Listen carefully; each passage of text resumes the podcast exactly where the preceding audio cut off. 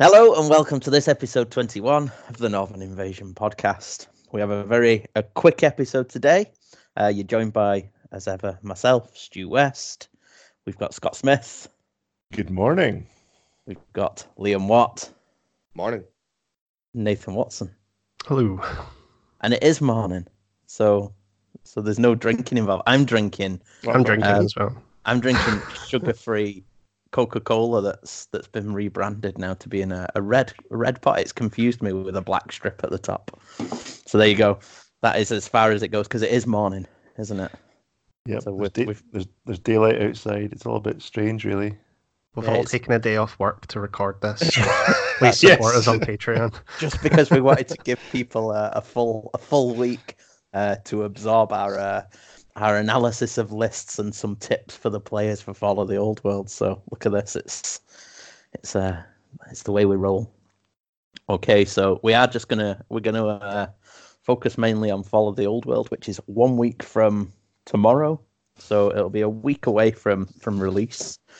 Um, we're also we've got a couple of other things to look at. We're gonna we're gonna uh, talk a little bit more about our uh, tale of tale of warlords. Um, we're gonna have another quick bit look at the Discord side, uh, and then we're gonna look into the Fall of the Old World stuff. No need for us to do a hobby update because it's only been a I don't know. It's not even been a week uh, since we last got. Actually done some hobby though. Have you? All right, go on then. Hit, hit us with it. Go on, Scott. I've been painting my charnel throne. It's been dry brushing furiously yesterday, so it's almost done. And I've even done a bit on my endless spell, the chalice. So there you go. It's hobby update done. Good stuff. Has Listen a- anybody else got a Less hobby than a update? minute. Well, I've been furiously painting or repainting bases, and I absolutely hate it. it's the first time I've used uh, pigment. Don't know if you've used weathering pigment before, but it's an absolute pain in the butt. But yeah, Ah. that's So a new that like- technique. Is that the stuff that you? It comes as a powder. Yes. You mix it with something, and then you seal it somehow. Once you Yes. spread it about. Ah. Exactly. Wash Yeah. seals it. I've been wash. kind of using a wash to seal it at the moment because Does I'm not quite ready to swish it all varnish the models. Yeah, Well, yeah, that's the point. You you pick a you pick a point. So I've like mixed it up in like an empty Lahmian jar and put a bit of water and a bit of Agrax in it and just kind of like mixed it about to get the color that I want. Mhm. Then I dab it on to like certain areas. Then get a wet brush and pull it apart to kind of spread it out. Yeah. And then while it's still wet, I then get the Agrax on it to pull it out even further and distress it more, so that it looks like kind of.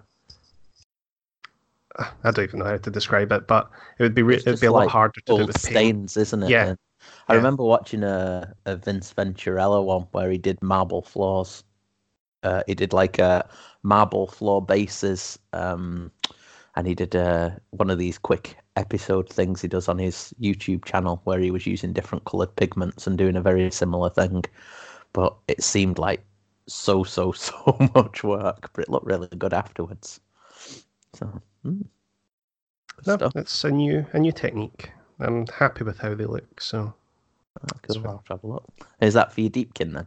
yeah, just the the deepkin bases were before just all sprayed black and then all dry brushed two different shades of grey. So Mhm. just trying to add a little bit more color. Put a lot of base decorations on them as well, but you know I've just not had the time to highlight them all up and make them look a bit nicer. So Yeah. what my aim's to get it done for Heat Two, um, but yeah, we'll see.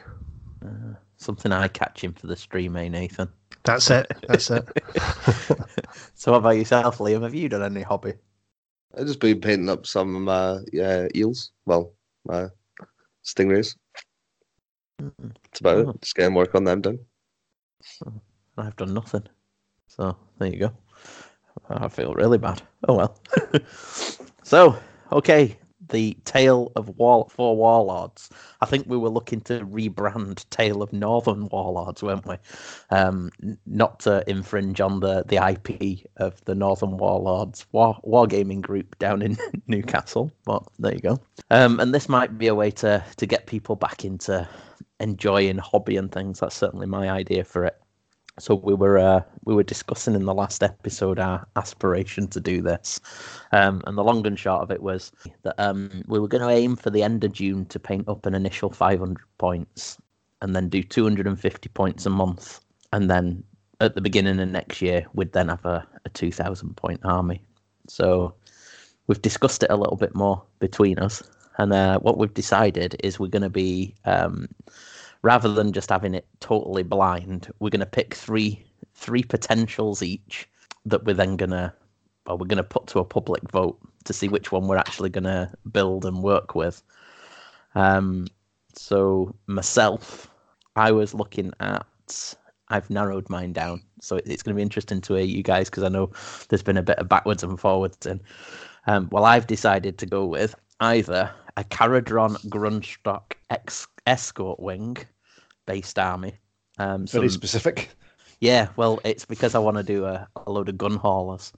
So um, I'm going to do the escort wing, which has three gun haulers, a frigate, um, one Grundstok Thunderers, um, as the as the basis for the formation for the battalion, and then I'd have to get my battle line in by going to Arkanauts, and it only really leaves me with, if I take ten Thunderers, it only really leaves me with uh, one character. But it's not really for for being ultra competitive. I'm doing this just for the the love of the models and the theme. So it's going to be a nice change for me. And then I've got the second choice will be Vanguard Stormcast. So it's your uh, Palladors, your uh, Raptors, and uh, the what are the guys called? Are they Hunters? Are they called the battle Mhm. line ones? Yeah. Yeah.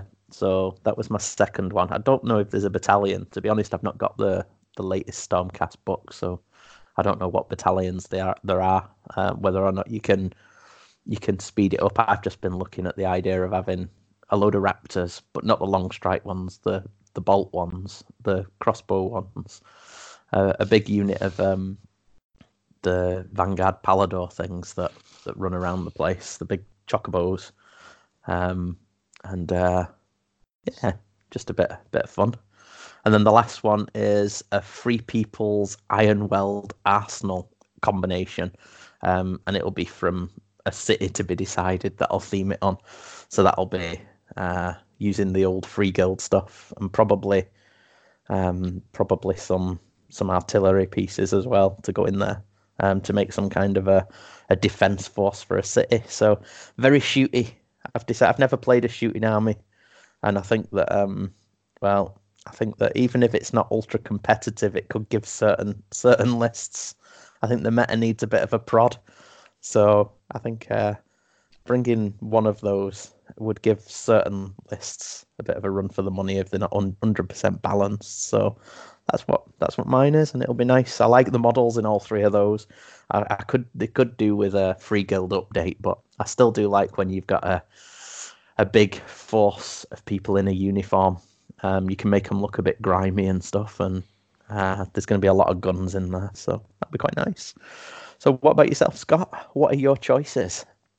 So my three, I think, are going to be in no particular order preference. Uh, Tzeentch. After talking about it last episode, it was getting my juices going as we were as we were talking about it, um, and it's always been the kind of back of my mind. I've, I picked a load of it up um, when it got the kind of new releases. Uh, what two years ago now? But I had, having played Demons in Eighth, I've got a bunch of sort of pink horrors that I I actually stripped them and rebased them a long time ago, um, and then just chucked them in a box. So I've, I've got I've got a fair I've got basically got I don't need to buy anything. Actually, I don't need to buy anything for any three of either of these three. So that's my sort of uh, disclaimer. Oh, there's a little person coming to join me. It might get chatty in a minute. Hello. That's fine. So that's uh, yeah. I've not got any kind of um, idea for a particular build or anything. Happy to maybe mix it up a bit and uh, but definitely include Lord of Change in it because I love the model. Absolutely love the model. But also we'll include some filth in it. But like you, Stu, I'm not going for absolute top tier here. I'm looking for something that'll keep me driving it along and um, keep me interested. So that's that's one choice. Um, second choice would be the Gloomspite Gitz.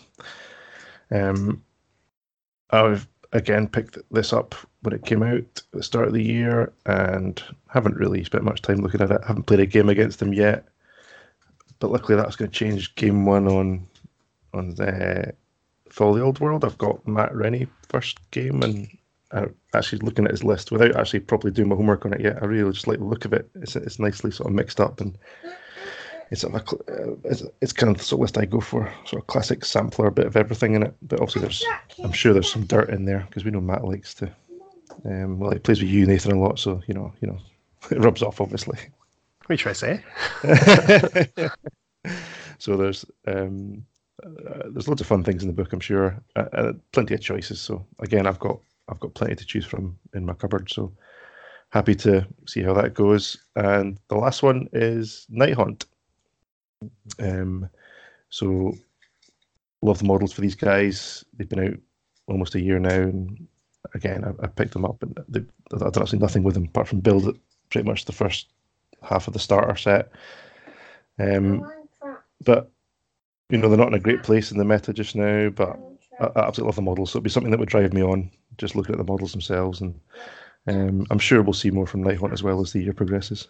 As, as folk get more used to it, as things maybe change, I've, I've no idea. I'm just putting that out there. But um, yeah, that's my three. Sounds good. Pretty ver- good variety.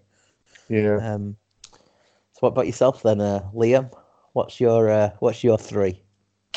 Uh, my three. My memory's gone here. What did I say? uh, I was definitely going to be do. Uh, my options were Skaven because obviously still in love with the book that's came out lately. Slaanesh uh, because obviously there's going to be a book, and I've always liked uh, the models range for them. And my other one is going to be Bonesplitterz. Going back to Bonesplitterz, you did play them for a while, and you did like I them, did. didn't you? I play. I played a list for uh, at the time, so I'd prefer to go and collect a bit of everything from the army. Uh, hopefully, they get get a star box that'd be quicker as well. Save them buying all the boards and that separately. Yeah, yeah. Good stuff. But I'd, I'd obviously actually paint it this time rather than just base coat it. what about yourself then, Nathan? What's your three? Um, so first of all, I not no particular order again. Uh, Khorne because I really like their Bloodbound models, and they're due a book like imminently, so they should be future proof for a bit of fun. I don't know what the army would look like, but I'm not a massive fan of a lot of the demons, so I'd probably look to to do more of the the mortal side of things. Um, Skaven, again, same reasons as Liam. I like the book. I like the way that the lists tend to look like. It's not soup, it's ratatouille.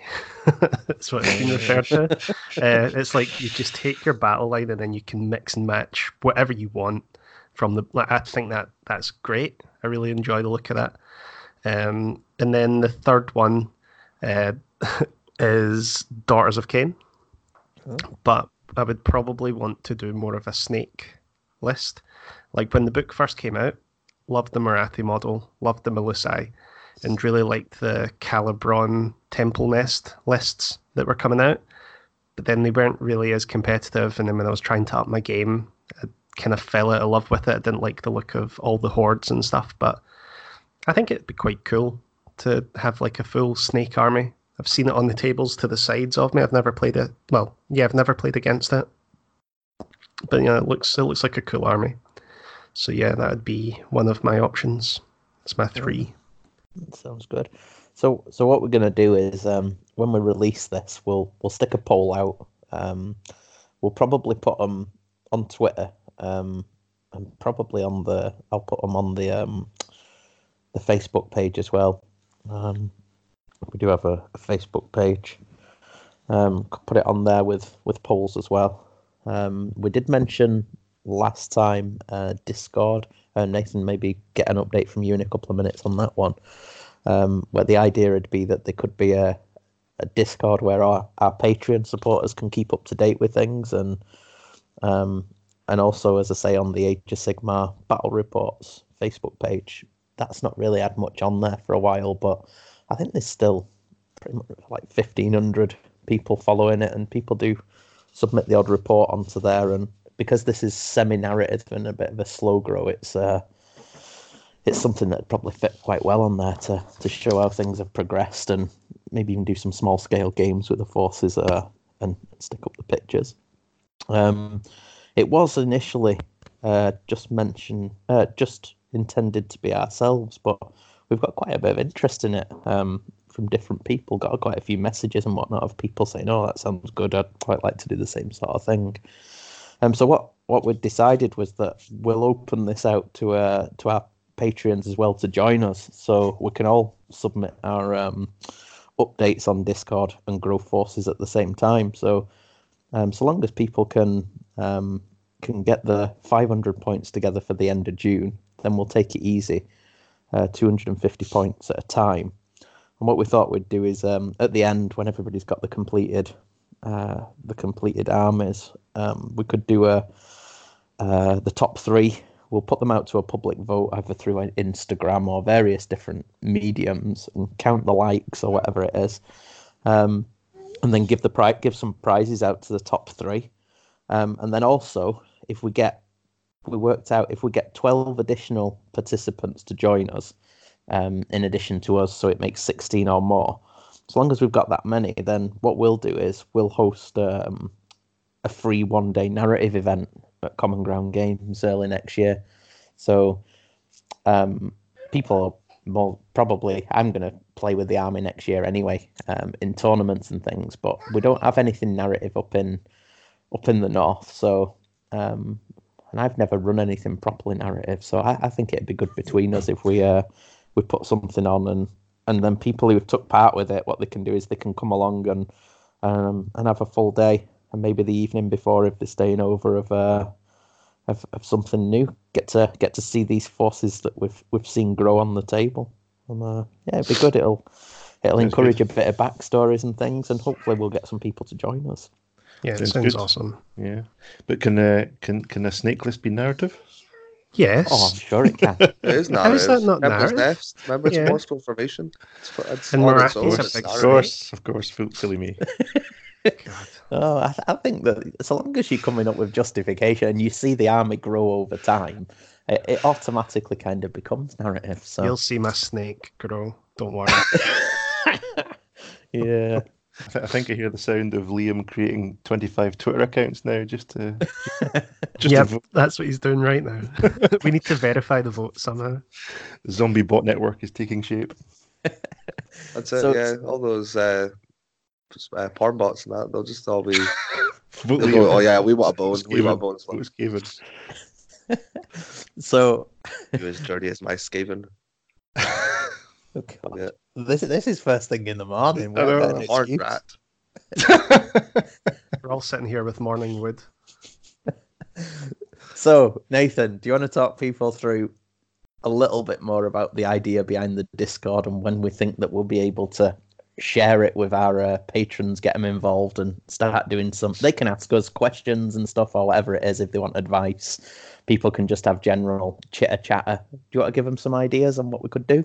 Yeah, sure. So I have created the Discord channel, like the overarching North Invasion podcast channel. Like I have made that.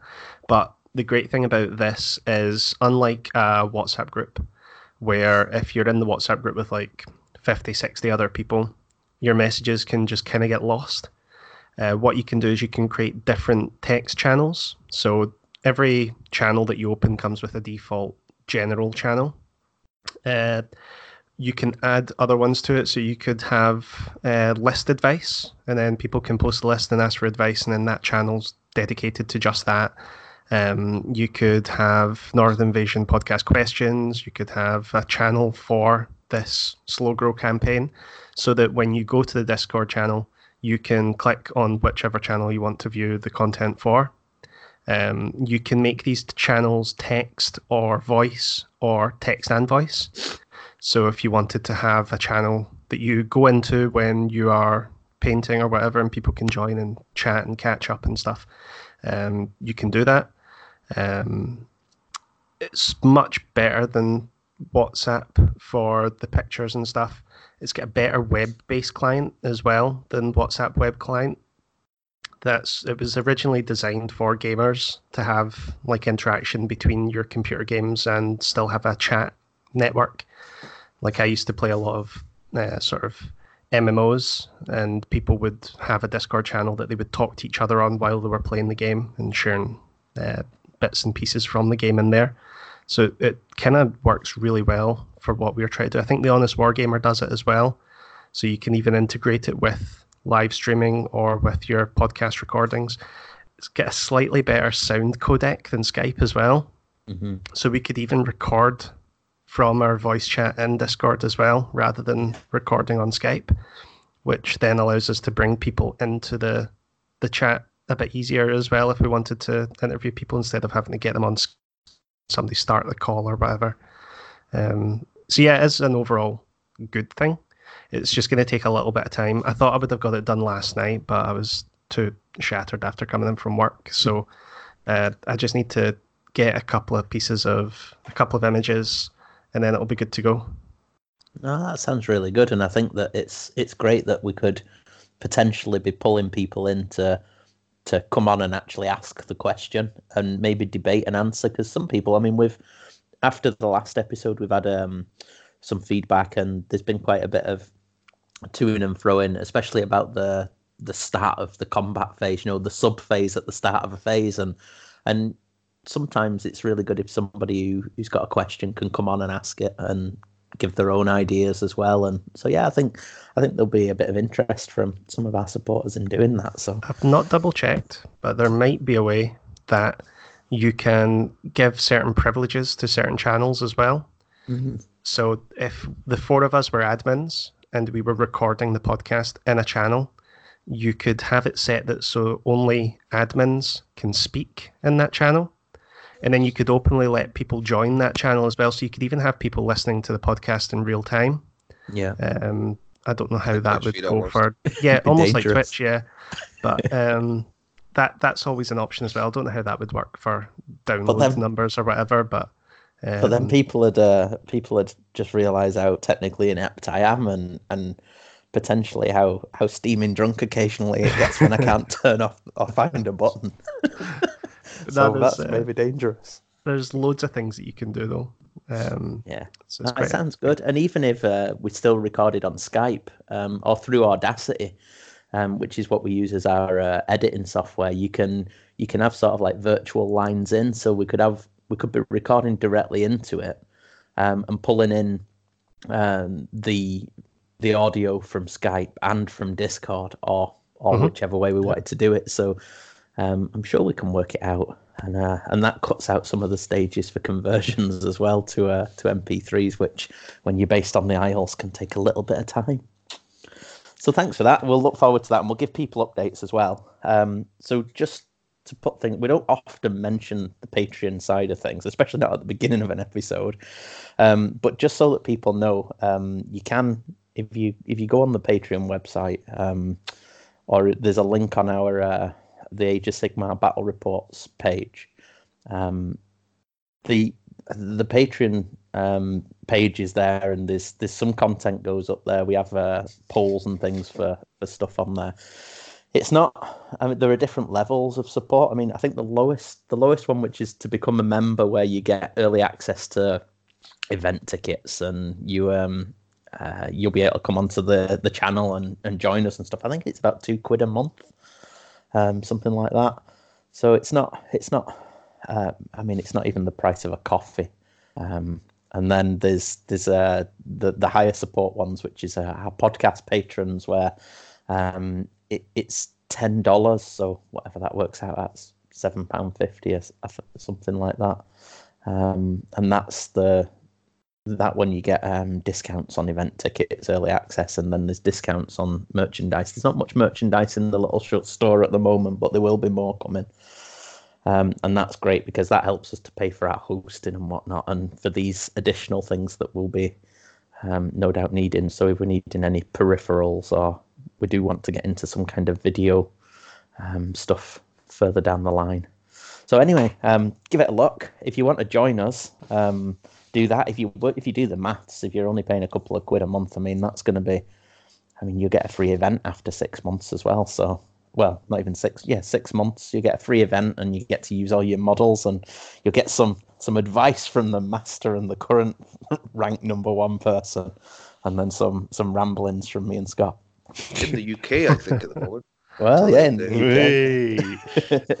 yeah, it's not saying much. I think I'm ninth in the UK at the moment. yeah, it's obviously broken.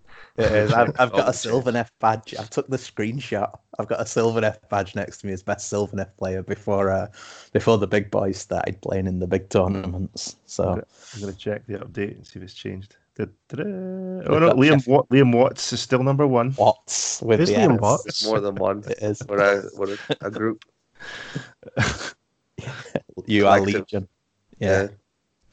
So there you go. That's uh that's pretty much uh, where we are on. I think the other thing to say was uh, we used to have monthly Patreon prizes and giveaways from our supporters. Uh, unfortunately, um, our esteemed friends at Patreon gave me a bit of a, a rap on the knuckles about that and told me I wasn't allowed to do that anymore. So yeah, um, allegedly or apparently, if I was to fully read my terms and conditions, we're not allowed to. we're not allowed God, to yeah, it's a offer gambling, anything isn't it? by prize draw or raffle Yeah. or giveaway or anything. So we'll be Mhm. recycling more our. Um, what we're doing instead is giving loyalty rewards. Um, so everybody will get something, and if Some we do get we go. Yeah. I'll Yeah. win. I might some, win some some. wood picks, some OnlyFans stuff from Liam. Yeah. So we'll we'll be doing le- um, uh, loyalty rewards for everybody, and then if we are getting anything that's specific to um, uh, to an organisation or company, rather than drawing somebody, we'll donate them as prizes to independent tournaments in the north. So um, we've been contacted by a fair few folk who we've agreed to to give uh, prize support to. So um, we'll recycle those those prizes through that instead. So uh, that's why we've not had any um, prize draws the last couple of months. Just thought I'd let people know.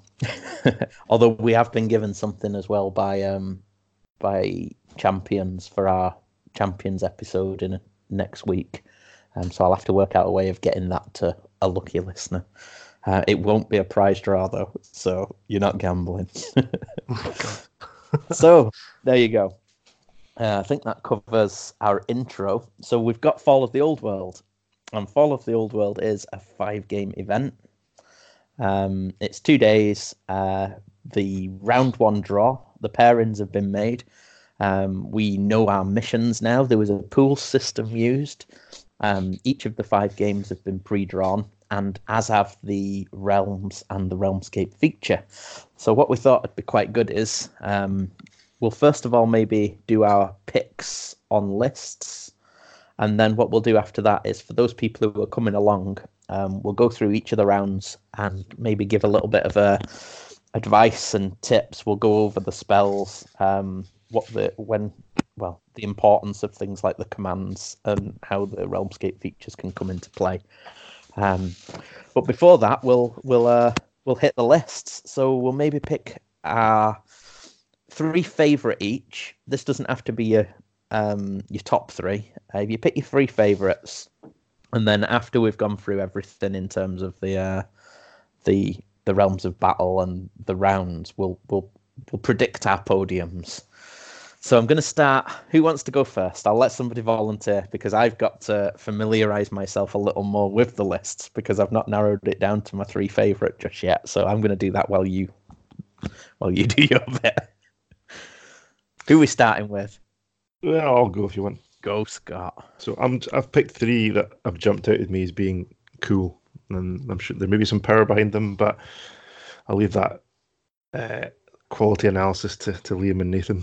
Um, so I've picked three that I like the look of and are quite cool. So first one I've gone with Sean McKechnie and his Gloomspite Gitz from Ghur, um, but it's a pure spider list, so it looks very cool. Um, he has Scuttle Boss on Gigantic Spider uh, with Monstrous Mount, which I'm not sure what that does, but he's got the artifact the Black Fang on it.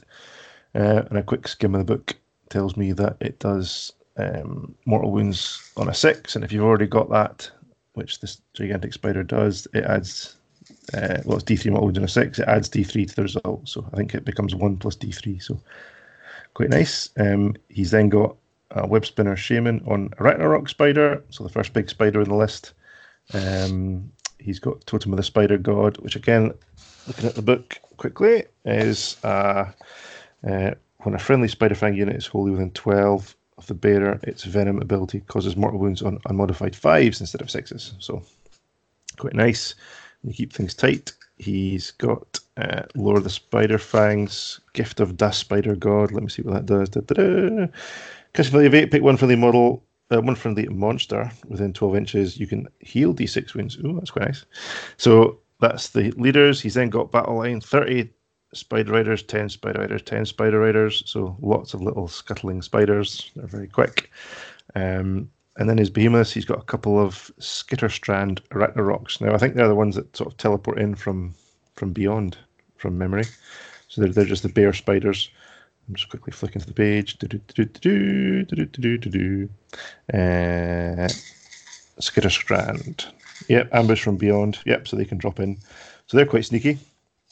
And he's got the battalion Spider Rider Skitter Swarm, which includes all the little spiders and the the boss on Gigantic Spider, um, and it adds I think plus two to movement. So they're extremely quick, having already been given a boost. I think as well. They were, I think they got quicker from the previous book. I might, I might be wrong. Anyway, they're movement ten basic, the little ones, so they become movement twelve. So very quick. Um, and what's that? Four drops. So and a command point.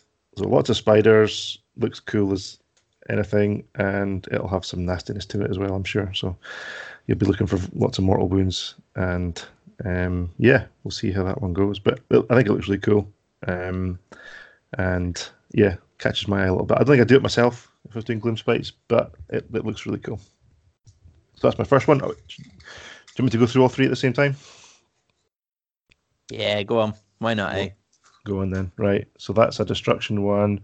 I picked one from Chaos as well. So let me just quickly skim down the page. So this is. Let me get. Make sure I get the correct name here because it's not somebody I'm super familiar with. Uh, quality radio here. So it's the it's the Beast of Chaos list. Here we go. Scott Piddy. So this is a new name to me. I don't know. You guys heard of Scott? He's from the Aberdeen store. Is he? Oh, you're a bad yeah. egg. I've picked that one. Oh, have you? Go on. No, you're oh. all right. Go on. I'll pick another one. Go on. is that the guy from your GW then? Is it? Yeah, he won the last one day event we had here as well. Ah, okay. Cool. Well, that's good. He's coming down. So, Beast of Chaos. He's the Gavespawn, Great Fray, which is the one that you can pop up loads of little spawns. Um, I've never played against this, so not sure how good it'll be.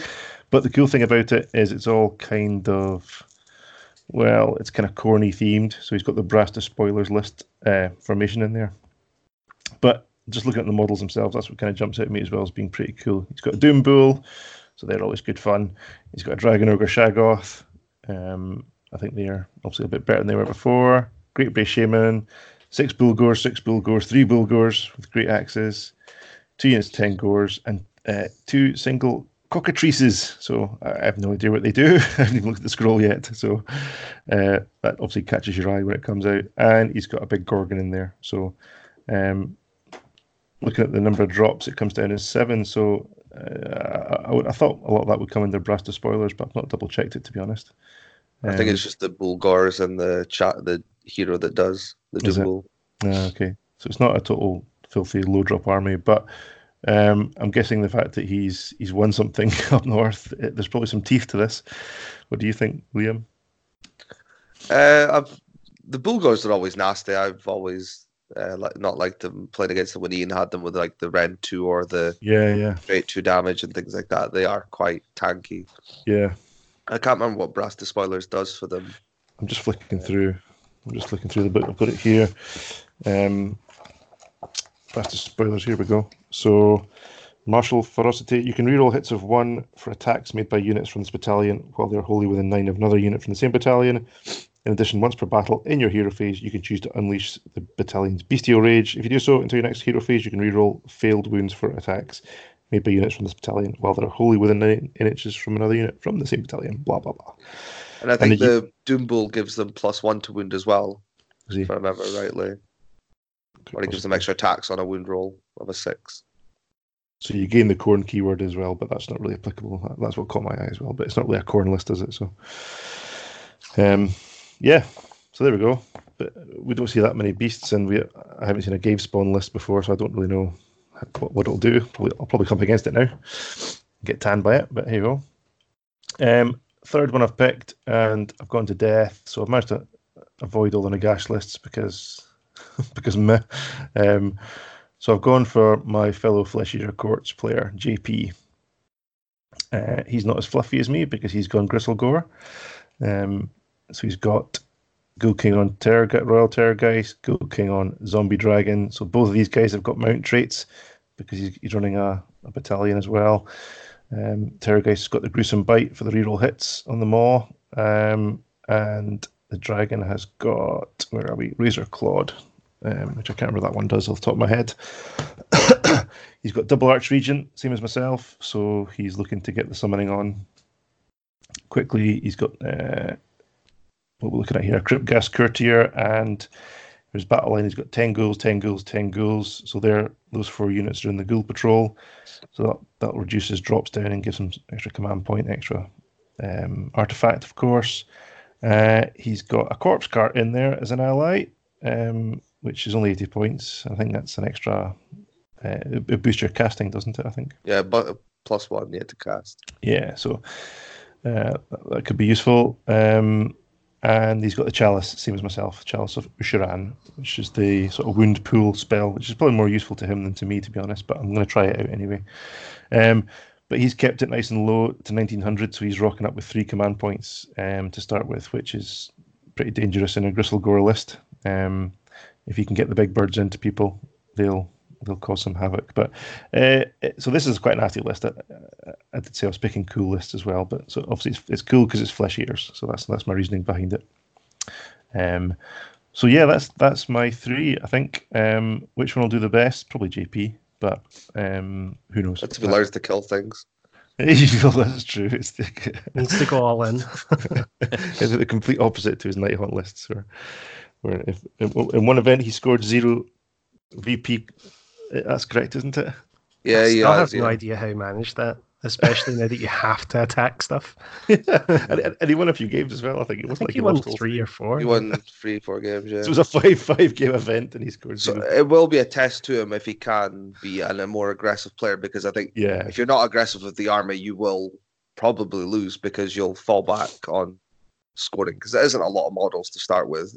No. Uh, no, it's only eighty-four wounds. Um, and ghouls fall to anything as we as we know ourselves. They just fall over to any attacks.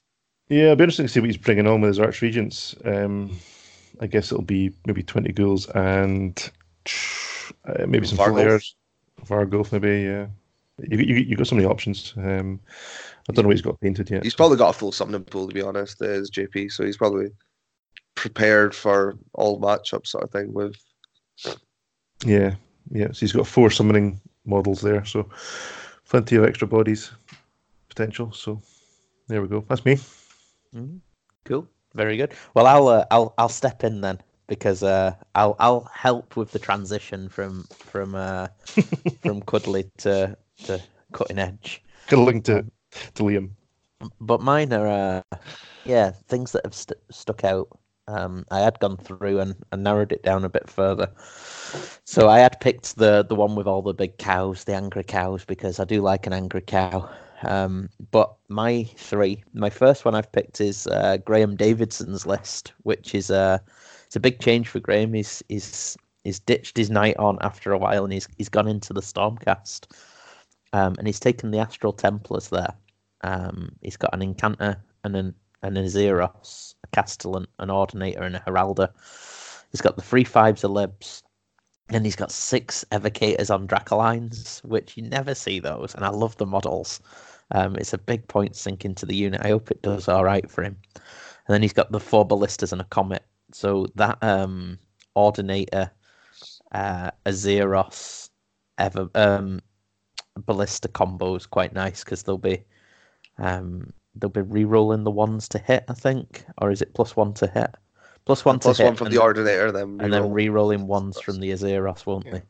Um, so so that'll be really tasty. And if he's got his lines of sight, Um, that's going to do some pretty nasty damage, and then that big unit of uh, of uh, Dracolines can can go in and, and give a bit of a hit. Um, I know that you prefer Liam um, two threes generally to a, a big block of six for the flexibility. Would that be right? No, No. Okay. I prefer the six. Oh well, fair play. I would the I'd prefer it to be Anvil's a hidden hammer foe. That would be my thing, so they can pal attack in the hero phase. Uh, just because I think they'll struggle because he hasn't got much of a bite other than them in combat, and them And only getting to attack once in a blue moon. They will struggle, I think. And what do the Astral Templars do? Are they the big beast hunter ones? Yeah, they get plus one hit against beasts. I think for a command point. Okay. No, I think it's a it's a really nice list, and it's a it's a big change. And yeah, I hope uh, I I hope he does good with that. So my second one is a death one, um, and I have picked an Nagash one. I've not picked yourself, um, but I've picked rude.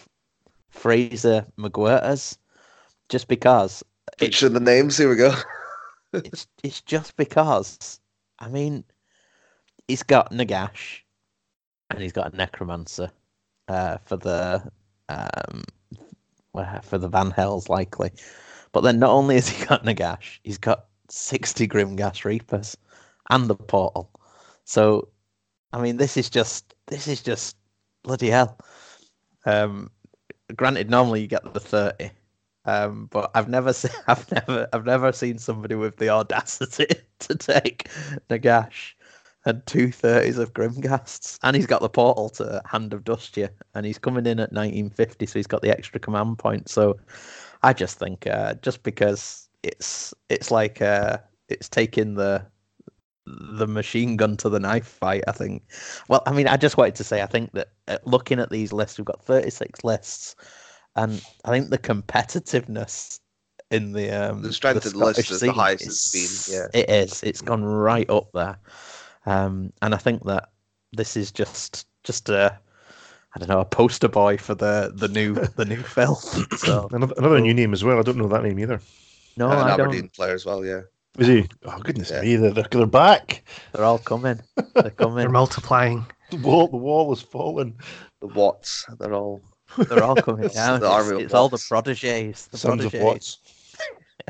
And then my last one um, is yourself, Scott, and that's Oh. just because it's uh, it's fair. Suck up. There we go. Yeah, yeah. Well, I have to do that, don't I? I have to. I have to. uh, You know, be good to the elders and all. Uh, there's not many elders to me, so no. But but I think uh, it's feck, but it's it's uh It's fluffy. it's the blister skin. It's blisterskin, and and it's to be fair, it is your old your old army, and I want to see it doing well. So um, you you persevered with this for a good year a couple of years ago, and I think that it deserves the boost. So yeah, you've got the um, blisterskin. Uh, you've gone fluffy and took them from Shyish. Yeah. So you've got your uh, your Ghoul King on Terrorgeist. Um, he has to take the Eye of Shyish, doesn't he? It does. Um, and then he's he's got uh, Blood Feast and a Gruesome Bite for the reroll into hit uh, for that all important six to hit for the the six wounds. And you've got two regents um, with the Hellish Orator. Now, does that one give you immune to? Oh no, it's an extra command point on a four it. plus or something, Yep. isn't it? Yeah, when he's, if he's on the table each turn, Yeah. four plus. Uh, so that's one. target priority. People kill that guy. if you outdrop him, kill that guy. And then there's the infernal courtier.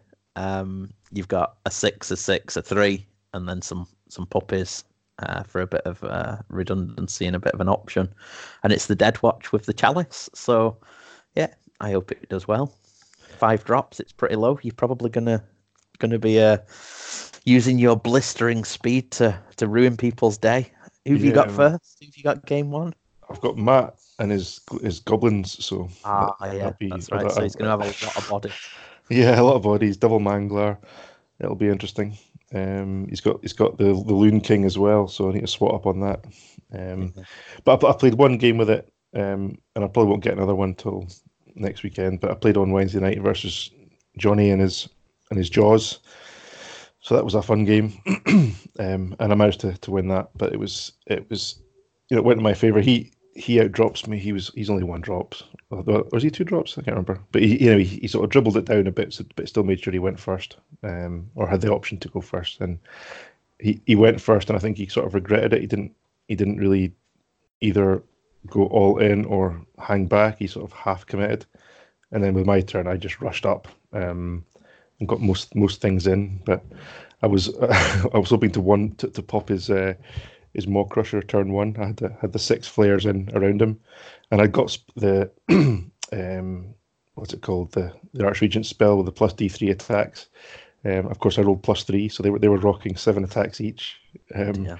And I had my command point ready to pop some frenzy as well. But this is when the doppelganger cloak, cloak kicked in and kept him alive for another turn.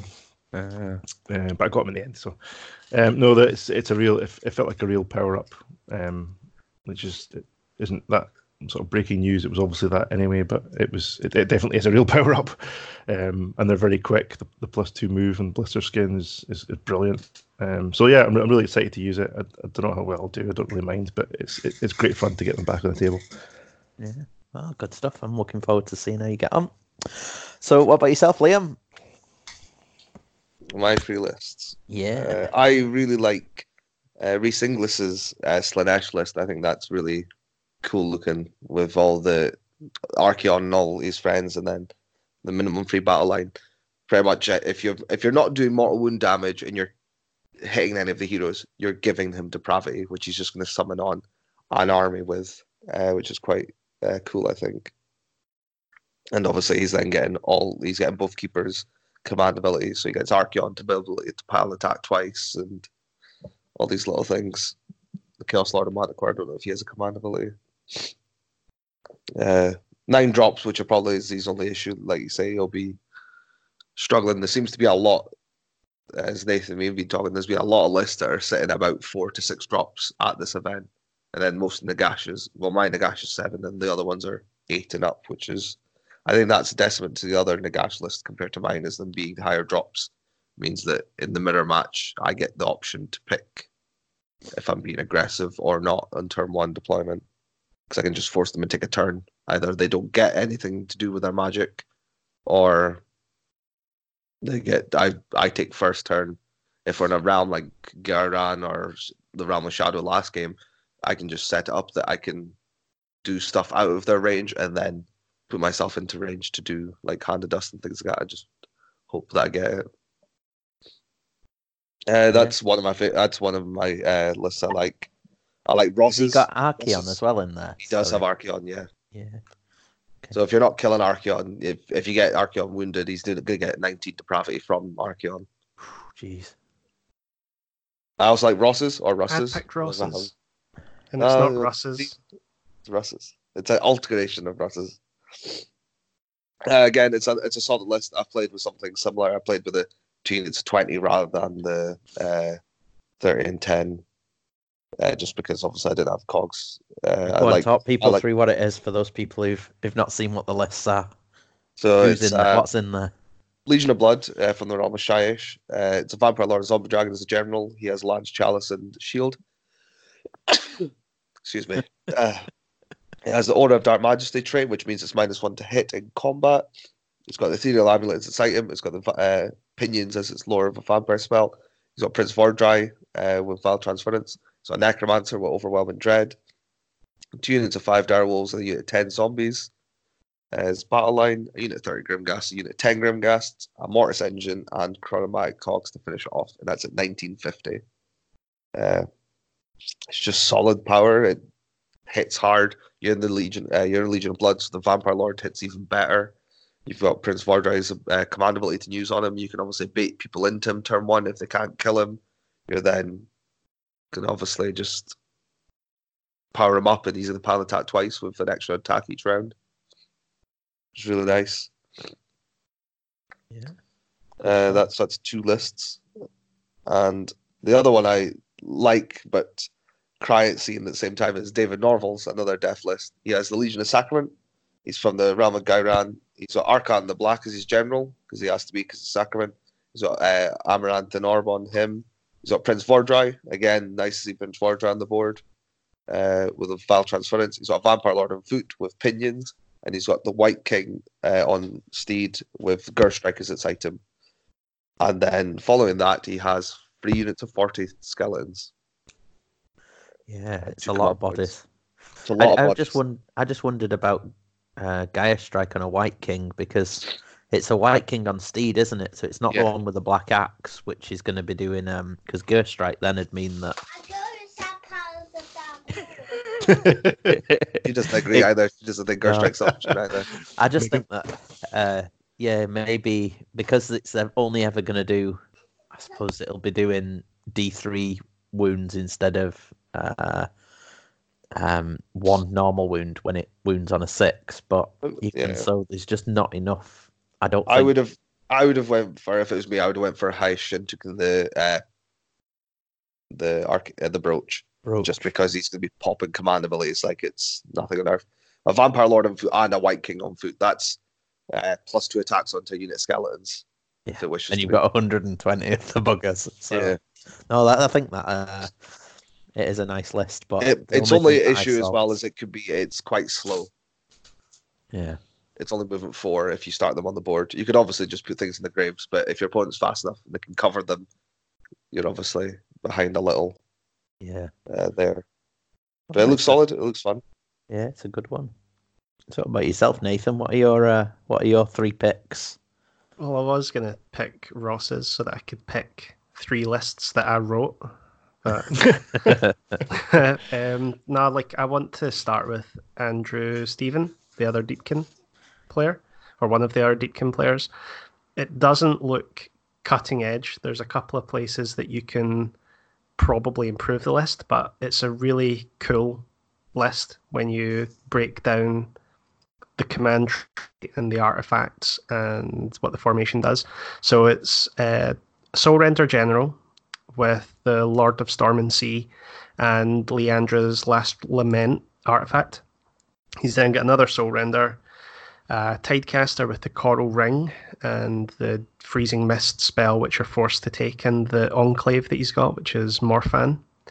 Uh, he's then got an Akhelian King, two units of 20 Thralls, two units of 10 Reavers, a unit of three Allopexes, which are the Sharks, Yes. and then he's got Namarti Corps and three endless spells chronomatic cogs soul snare shackles and quicksilver swords um so the thing that stands out to everybody as the unit of three allopexes um it's maybe actually a smarter choice than it first appears as well like the way that the whole army is set up to work is that it's to be a battle shock immune or really high bravery army So, so what, does, what does Mor'phann give you?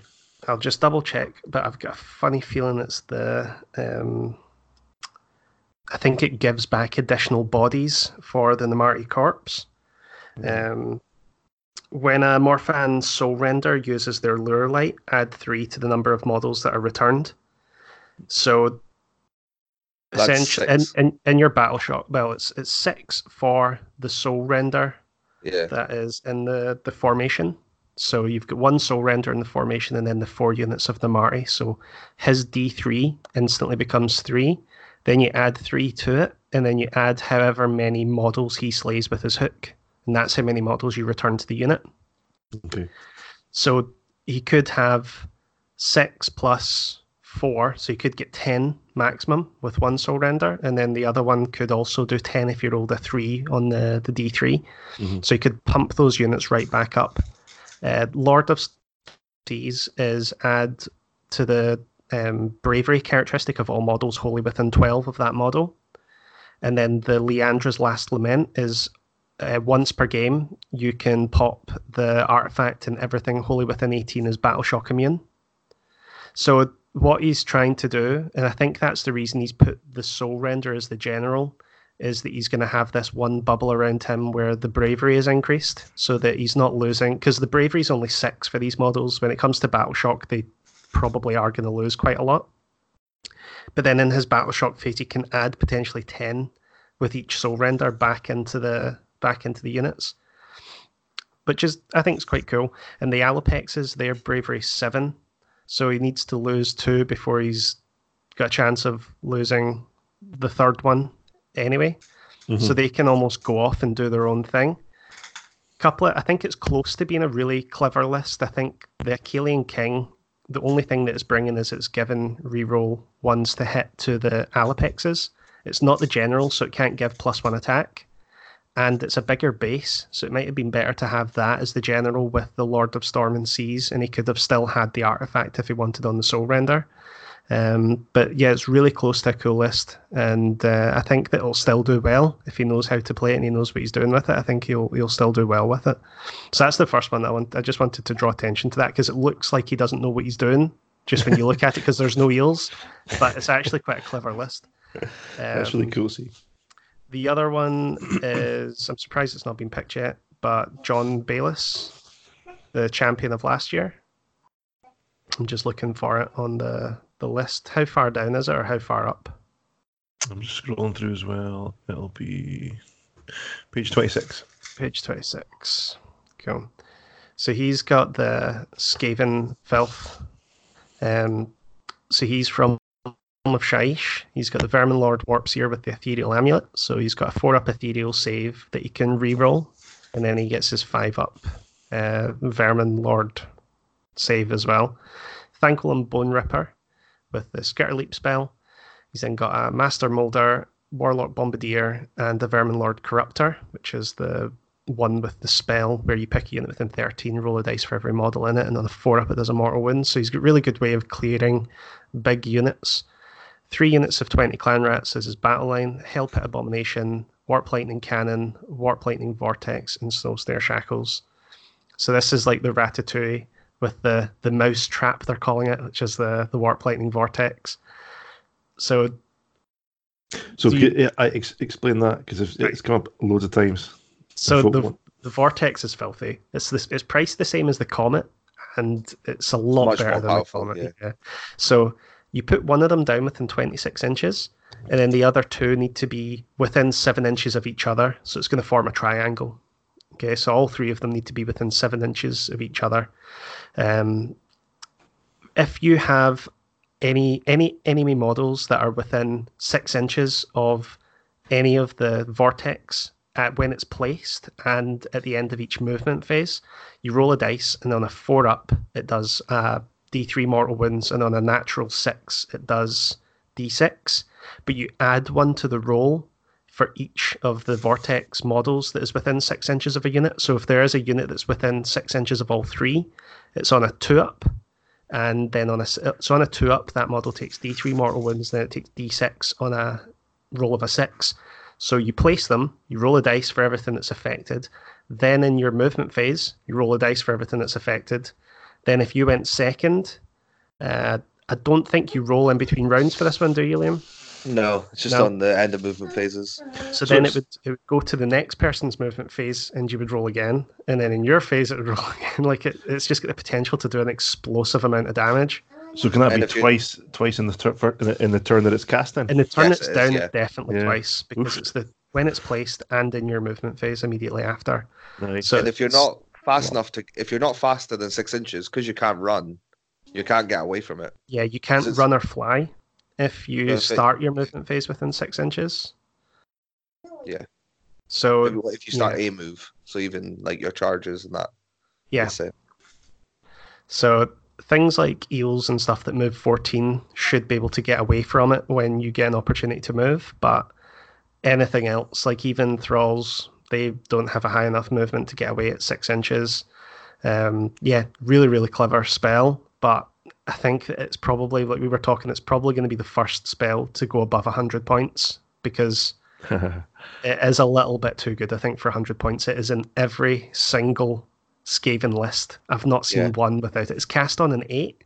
That's meant to be the way to police it. But It's then you've hard. got Master of Magic, which is plus 1 to cast. And then Yeah, After you've rolled now as well. Has Plus It's 2 gonna be- cast. Hard to Or- dispel it, isn't it? Well, yeah, it's, it's going to Yeah. be really hard to get rid of it, which is the thing. Like, I think when you place it, you need to place it somewhere where you don't mind it being stuck there for the full game. Um, because you need to roll a natural roll of a nine to get rid of it. And I don't think they've got any way in the book to buff that unbind roll. There's items I think because it's the same as flesh eaters. There's there's there's items or traits that do it Right. Okay. If They- they- they've they got can that, I know that the Flesh Eaters have that in their book, but I wasn't sure if they've got one in in their own book as well. Yeah, But- there, there definitely is.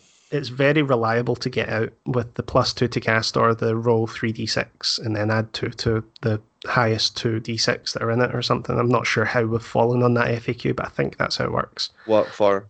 The, the I think that the arcane doesn't modify the roll or like No, nothing does on the 3d6, but you don't. You just ca- spend just with our- uh, with Thanquol. He's at plus three, if he's From being within on range of arcane. arcane. Yeah. but he's always in range arcane because you're always gonna put a hole in your deployment.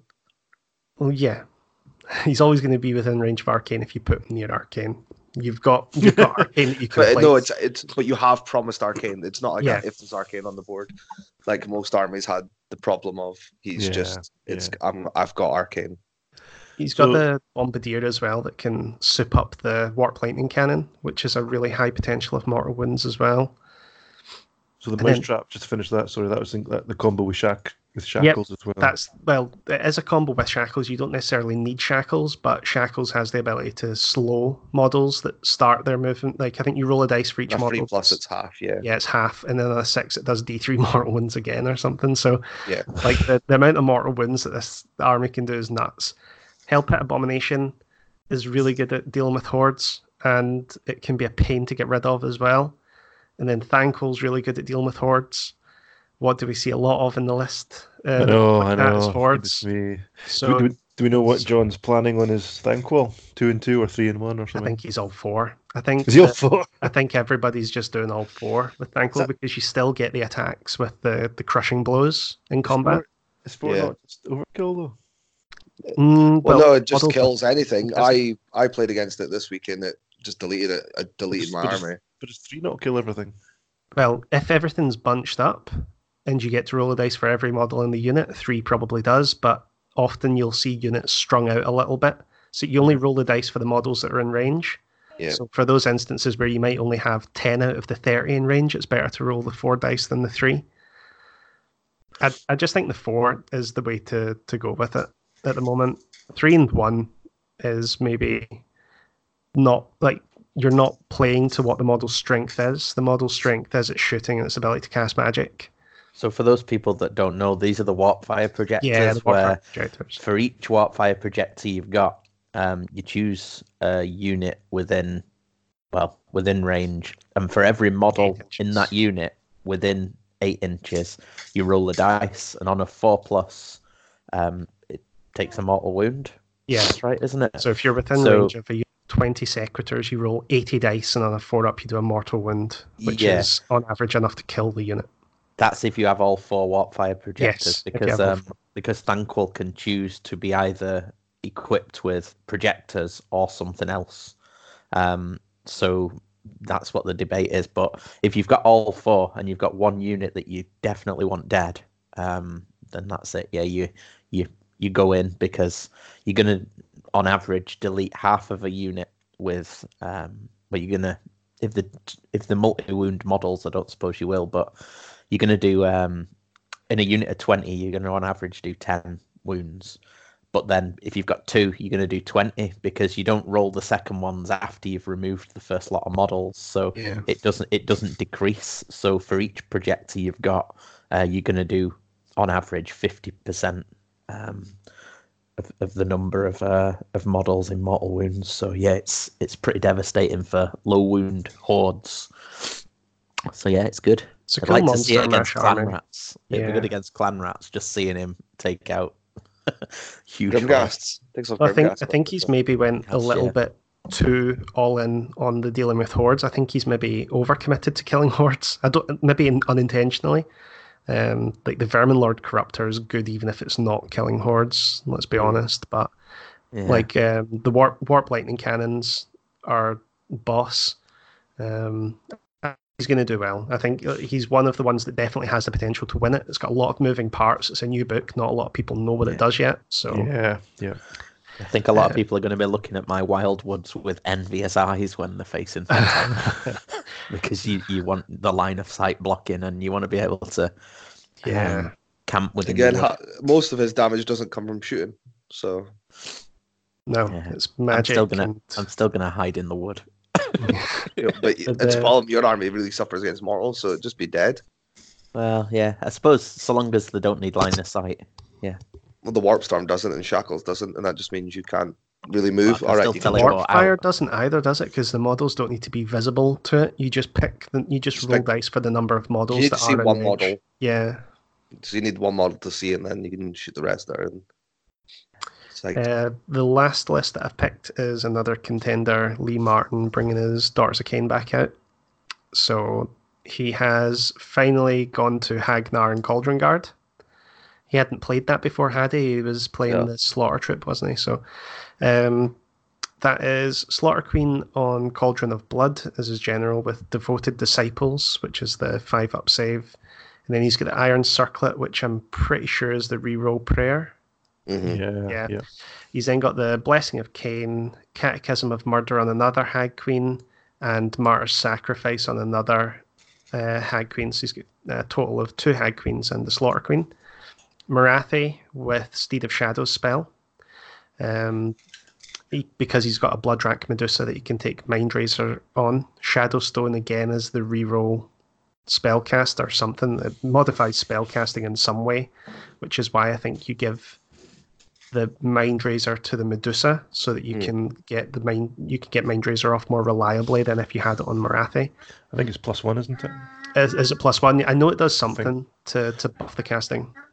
It's reroll ones, and then it's plus one Reroll ones. for Reroll shadow spells. That's. Right, okay. Uh, unit of Megan's 30, scared. a unit of 30 witch elves with the uh, sacrificial knives and the bladed bucklers, so that's probably going to be a unit he uses for screening.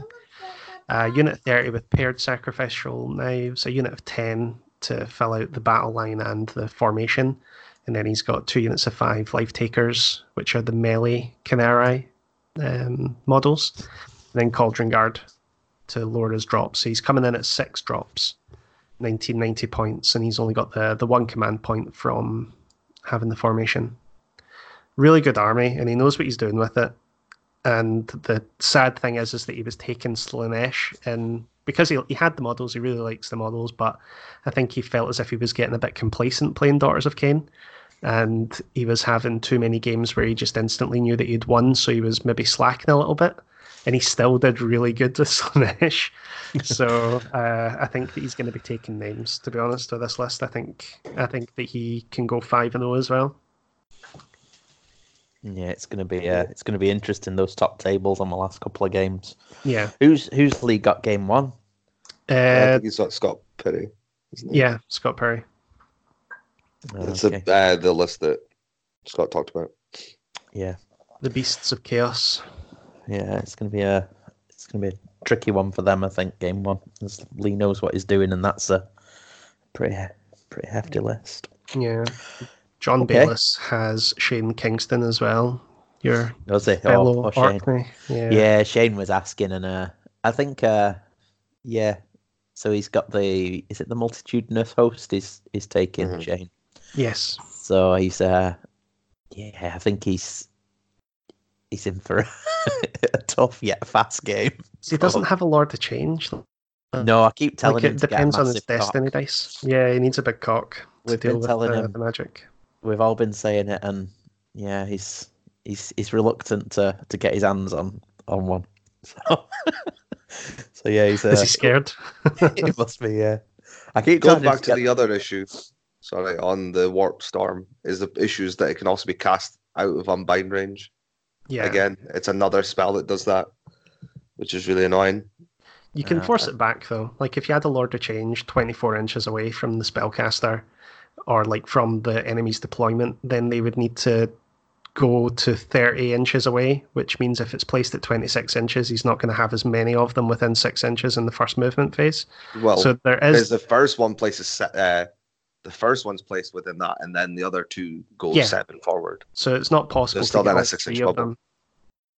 But if you've got Tzeentch with a 48 inch range unbind, then the it, it changes all of a sudden. Like uh, you might even have a demon general. What what um He does. He has what command the- trait did he take? Where's his list? Shane's. Because if he took the 48 inch unbind and he's got the destiny dice to stop it, I still think that the power in his list is the ability to kill hordes, and that's what Multitudinous Host does. so Logical supremacy. Yeah, yeah, so he does. Yeah, he's got he's got the unbound range. Um, yeah, but I think I think uh, I think uh, Shane will enjoy it. He'll learn a lot, and John's a great guy. But um, I think that there's a bit of a mismatch there in terms of Yeah. um, the lists, and, It's and more Shane has will so be the first u- to accept that. If he loses the two heroes, then he can't summon either. Is the big thing. Yeah. But we have been we have been encouraging him to. I'd I'd go Ky- Kairos, me. I think. Uh, I well, think he's already got his eyes on something else. I saw on He has. Twitter that he said that he wouldn't paint fangs and No, I know he's he's um he's he's he's We're like uh, Scott. He's a hobby butterfly. and he- yeah. he's I'm gonna he's got- harass him on the weekend, find out what it is. I need to Well, know. what? Hopefully, he'll um he'll just go in to the. Uh, well, he's he's trying to do it for Northern Invasion, but it'd be pretty good if he joined us for the. Uh, he's uh, he's already one of our one of our patrons, obviously, but he'll. Uh, it'd be yeah, good if he joined us for the um uh for the slow growth. Because I, th- yeah. I think the fact that we did a one up here, Spadge organised a few years ago, and it was really good. It got about seven people with a two thousand point army. It was back in back in eighth edition, and um, and I think uh, just doing that it encourages people, especially when you see other people doing it, and it's in manageable chunks. If you give yourself um, six months plus the initial five hundred points, most people can do that and do it to a, a comfortable standard. So. Yeah, you put it on the internet as well. You're probably more inclined to to go and do it as well. Yeah, yeah. No, it's uh, no. Uh, Shane's Shane's got a lot. He's, he comes and goes through different different ones, like most of us do. But um, yeah, I think he's he's fixed on something at the moment. But he's probably already got his uh his heart set on the project after the next one. So, uh, well, good luck to him. Okay, so that's us through the lists. So what we're gonna do is quickly go through um, uh, go through the the five rounds. So this is um, more for the the people who are coming along this week, but listen in. Um, there'll be a. What we're gonna do is I'm gonna um, myself go through the uh, command ability and realmscape feature. Uh, Scott's going to talk us through the spells for the realm, and then Nathan and Liam are going to talk us through tactics for the scenarios. Um, so we're not going to dwell too long on there because we're trying to keep this a, a short episode. Um, so our first round, our first round has been drawn, and it is focal points in the realm of Shyish with the feature of the Aether Shock Earthquake. So, um, Shyish, I am going to look, as I say, at the command ability and Realmscape feature. So, the Aether Shock Earthquake. Oh, the Aether Shock Afterquake. Aftershock. Oh my Christ. Aetherquake Aftershock. So, as the battle begins, a thunderous aftershock of etheric energy rolls across this land, filling sorcerers with deathly magical energy. So we get plus one to our casting, um, which is nice. That's just across the board to everybody. Um, nobody in no no particular alliance is being singled out, as we'll see with some of the later um, uh, Realmscape results. So It's gonna, it's gonna be a mad game. This. yeah, so Mad? plus one. Oh my god. So that's quite nice for me because I've just thinking about because I've got um, Harvest Boon as well, so I'm a flat plus two to cast in game one, which is nice. Um, the Realm Command, uh, there are two for Shyish. So we have Honor the Dead, which uh, I'm gonna I'm gonna talk the fluff. So the dead are honored by uh, the living, ending the lives of their remaining foes. So you can use this command ability at the start of any combat phase. If you do, pick a friendly unit which is within three inches of a friendly hero or 12 of your general and roll a dice. If the roll's less than the number of models that have been slain from the unit, you get one to the attack's characteristic. So, um, what you're in effect doing is is the old um, uh, Vampire Lord and the Lord of Bones from a Wight King. It's costing you a, a command ability, but you're needing to roll that dice. So you're not really wanting to do that if um, if you've lost less than well, ideally you'll have lost seven models or more. So it's good for hordes. So you those units of forty skeletons we talked about earlier could potentially, if the command points were there, be on plus three attacks with Van Hels. So um, you'd be looking at a, a significant number of dice being rolled. You might even need to invest in a dice app. Um, but what we've what we've got is if you've only lost two or three, would you really spend a command point trying to do that? Yeah. Which I, I certainly wouldn't. Um, in terms of the other one, this is one where there's two uh, command abilities. So the Soul Force Sacrifice, the general can siphon Soul Force from their minions to extend their life. This is a really a really good one, and especially if you've got a, a behemoth or a, somebody with a lot of um, of wounds as your general. So you can use this command ability at the start of your hero phase, and if you do, you pick a friendly unit within three of your general, allocate any number of wounds to that unit, and then you can heal a wound basically for each one that you allocate. So you need to have your general babysat by something if he's a big model. I mean, Nagash is going to love this if he's got a if he's got a big horde of something in front of him, and then Yeah, he can just uh, suck. yeah, he just sucks them off. seven- He ta- yeah, he does. He just sucks them right. So he'll take seven skeletons away. He'll heal seven, and then he'll probably just heal them with his um, uh, with his deathless minions anyway. So Nagash gets really, really powerful um, in in the realm of death, as you'd imagine. So that's from me. So Scott, do you want to talk us through the spells? There's one. there's one um, realm sphere magic, which is the Pall of Doom, um, which is in the core book, and then there's obviously the the malign sorcery one. So I'll, Yeah. over to you. Yep. So we mentioned Pall of Doom. We'll start there. So this is on the the Realm of Battle page with the, with the features. So this is this is quite nice. I've got my eye on this one. Um, Pall of Doom, casting value of six. Pick a unit with an 18, enemy unit with an 18 that's visible. Subtract two from bravery until the next hero phase. So that's that could be comboed with some things. I'm looking at my flayers. Um, looking at the spells of Shyish page, uh, there's six to choose from. Um, they're actually most of them are pretty good, but I'm, I'll, I'll, I'll pick three um, that kind of jump out straight away. So you've got Knight's Touch. Um, it's quite high casting value, but you've got the plus one um, native to this this realm um, in this battle, so it's, it's you know it's worth trying. Um, it's quite short range, but it's uh, six inches. You pick a friendly unit within six inches of the caster that is visible, and they basically become ethereal, so you ignore modifiers when making save rolls. So that can be that can be handy. Um, the next one, uh, it, now this could be very useful, um, particularly maybe in this uh, in this game as well. Soul Shroud.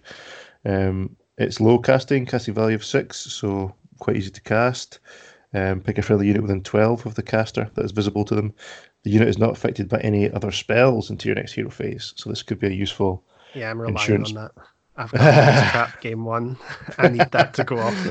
yeah, useful insurance policy. Plus, your you know if you're up against Nagash, this this might keep your uh, your uh, centerpiece model alive and away from getting tickled with a hand, hand of dust. So, could be useful.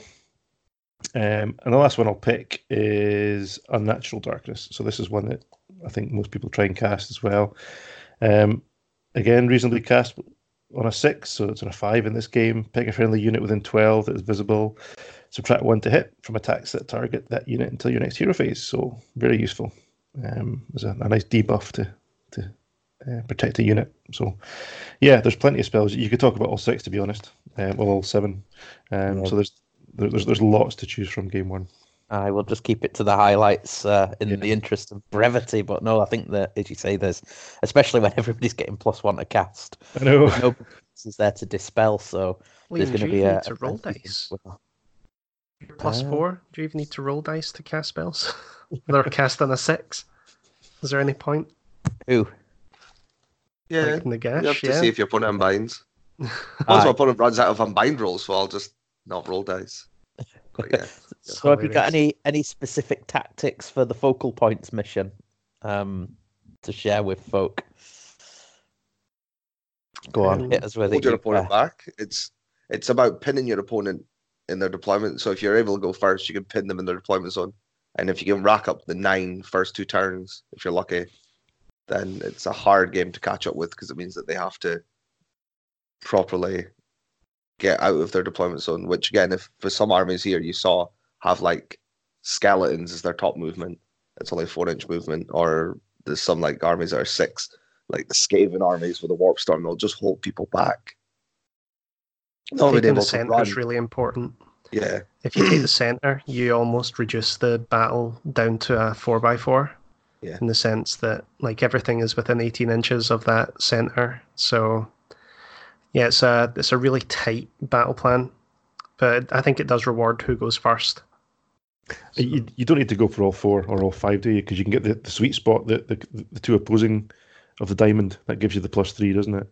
you go, Uh, I. I I go for four. So you go for the middle, the two sides which are on the short end, and then you go for the one that's pretty much in your deployment zone. And Yeah. that means as And long as you di- have a lot of bodies, you're not gonna. And it's a diagonal deployment, this one, isn't it? And it's Yeah. and- and 18 you- apart. And you start, yeah, yeah, you start quite close. It's um if if you can get all five, like this is this is the thing, right? Somebody's going to know that they're going first, or they've got Mm. the potential to go first. So, do you deploy to protect those objectives, or do you deploy defensively in order to like not lose too much to getting hit turn one?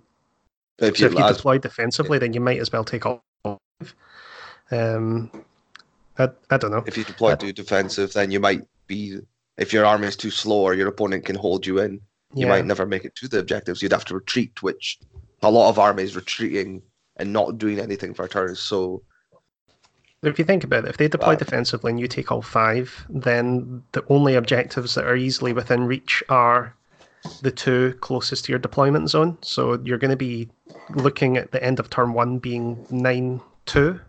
So you're seven points behind. And Depending on how priority goes turn two, it could be really hard to catch up and claw that back. Yeah. Yeah, that's what I mean. Yeah, because if they get the nine from me again, that's 18-2. and if you're still in your deployment zone, you're only getting the four, the two again. That's what 18-4. Yeah. And if you just can't, flying units are quite important if you want this, because being able to retreat over your opponent is quite a Yeah. key thing, or having the ability to redeploy. So yeah, I think it favors aggressive playstyles. I've played it a few Mhm. times now. Yeah, Um, it does. Yeah. It's a it's, it's a good mission. We've we've not seen it since Tempest, have we? Tempest, we played, and that's the game me and you played, Liam. Yeah. Um, can't remember what the realm was, but it wasn't Shyish. with Shaman. Yeah.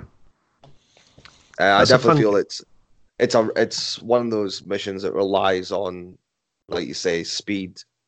If you're able to like like you say, if you're able to dominate with bodies as well, if you can just hold your opponent in, like with I mean the battle shock units or take off most of their models, it's a it's it is this is one of the the best missions for it's a models game. If you have more models, you normally win throughout if you don't get alphaed. If you get alphaed and get pinned in your deployment, you're losing half your bodies every turn. You won't catch up because you you're stuck.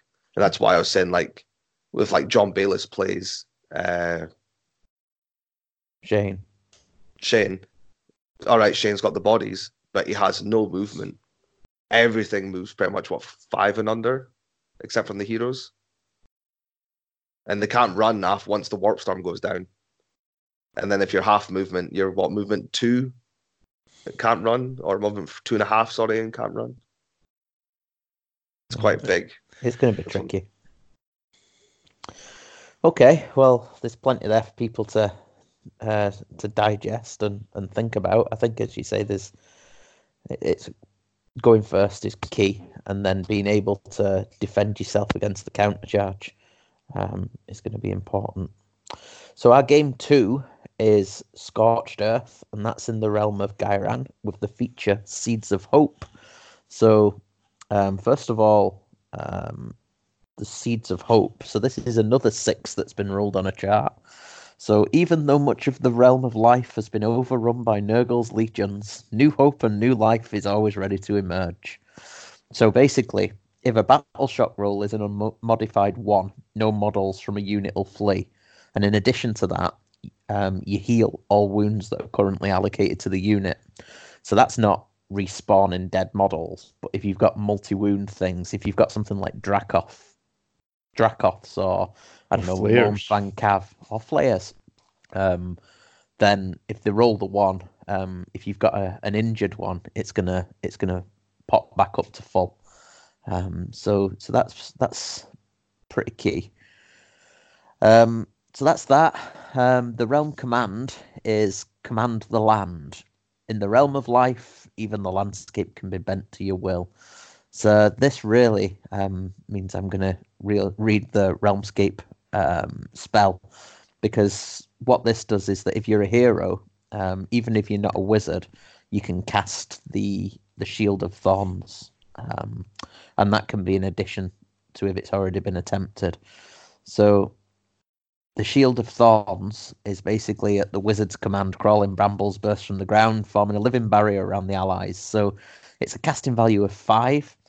Um, and you pick a friendly unit within 18 inches of the caster that's visible to them until the next hero phase. Enemy any, any enemy unit that finishes a charge move within three inches of the unit you picked suffers D3 mortals. Um, so so that can be quite useful, especially if you're trying to to hold ground. Um, and this is scorched earth. But have you got any uh, standout standout spells there, Scott? Sorry to be to uh, but in the controversial thing, the spell the command ability says it happens at the end of the phase. Does your opponent still get that option to unbind because it happens after all in phase hero phase abilities? Uh, I think so. If you've still got unbind left, still a casting attempt, isn't it? It's the not? argument of the sub phases, isn't it?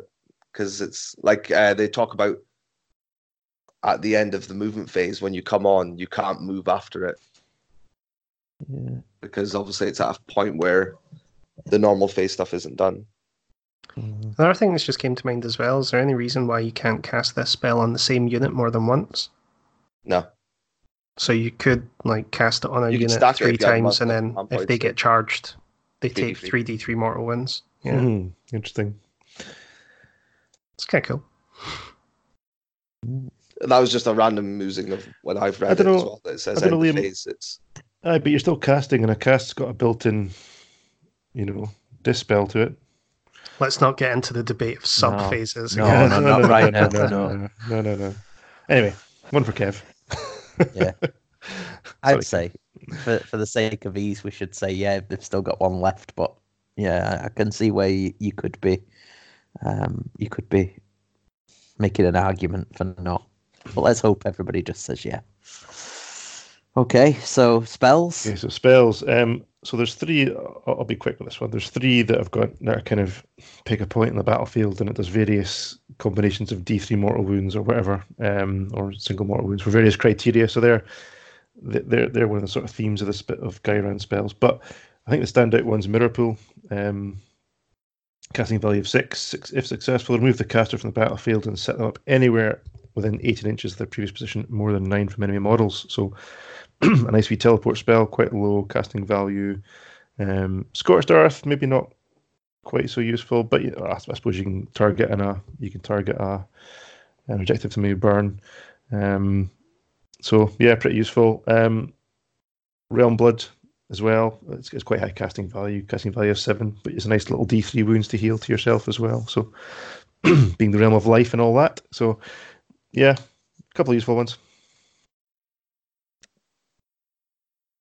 Okay, so scorched earth tactics, folks. What do you think? I've actually not played this in a long time. I need Don't to try and get burn this them the built. turn you go on them. Is my thing. Like Yeah, because you can't burn Otherwise them you just- turn one. That's been FAQ, you can't burn hasn't them it? turn one. That that didn't really matter anyway. I never. It was only a problem for like two or three lists that could do it.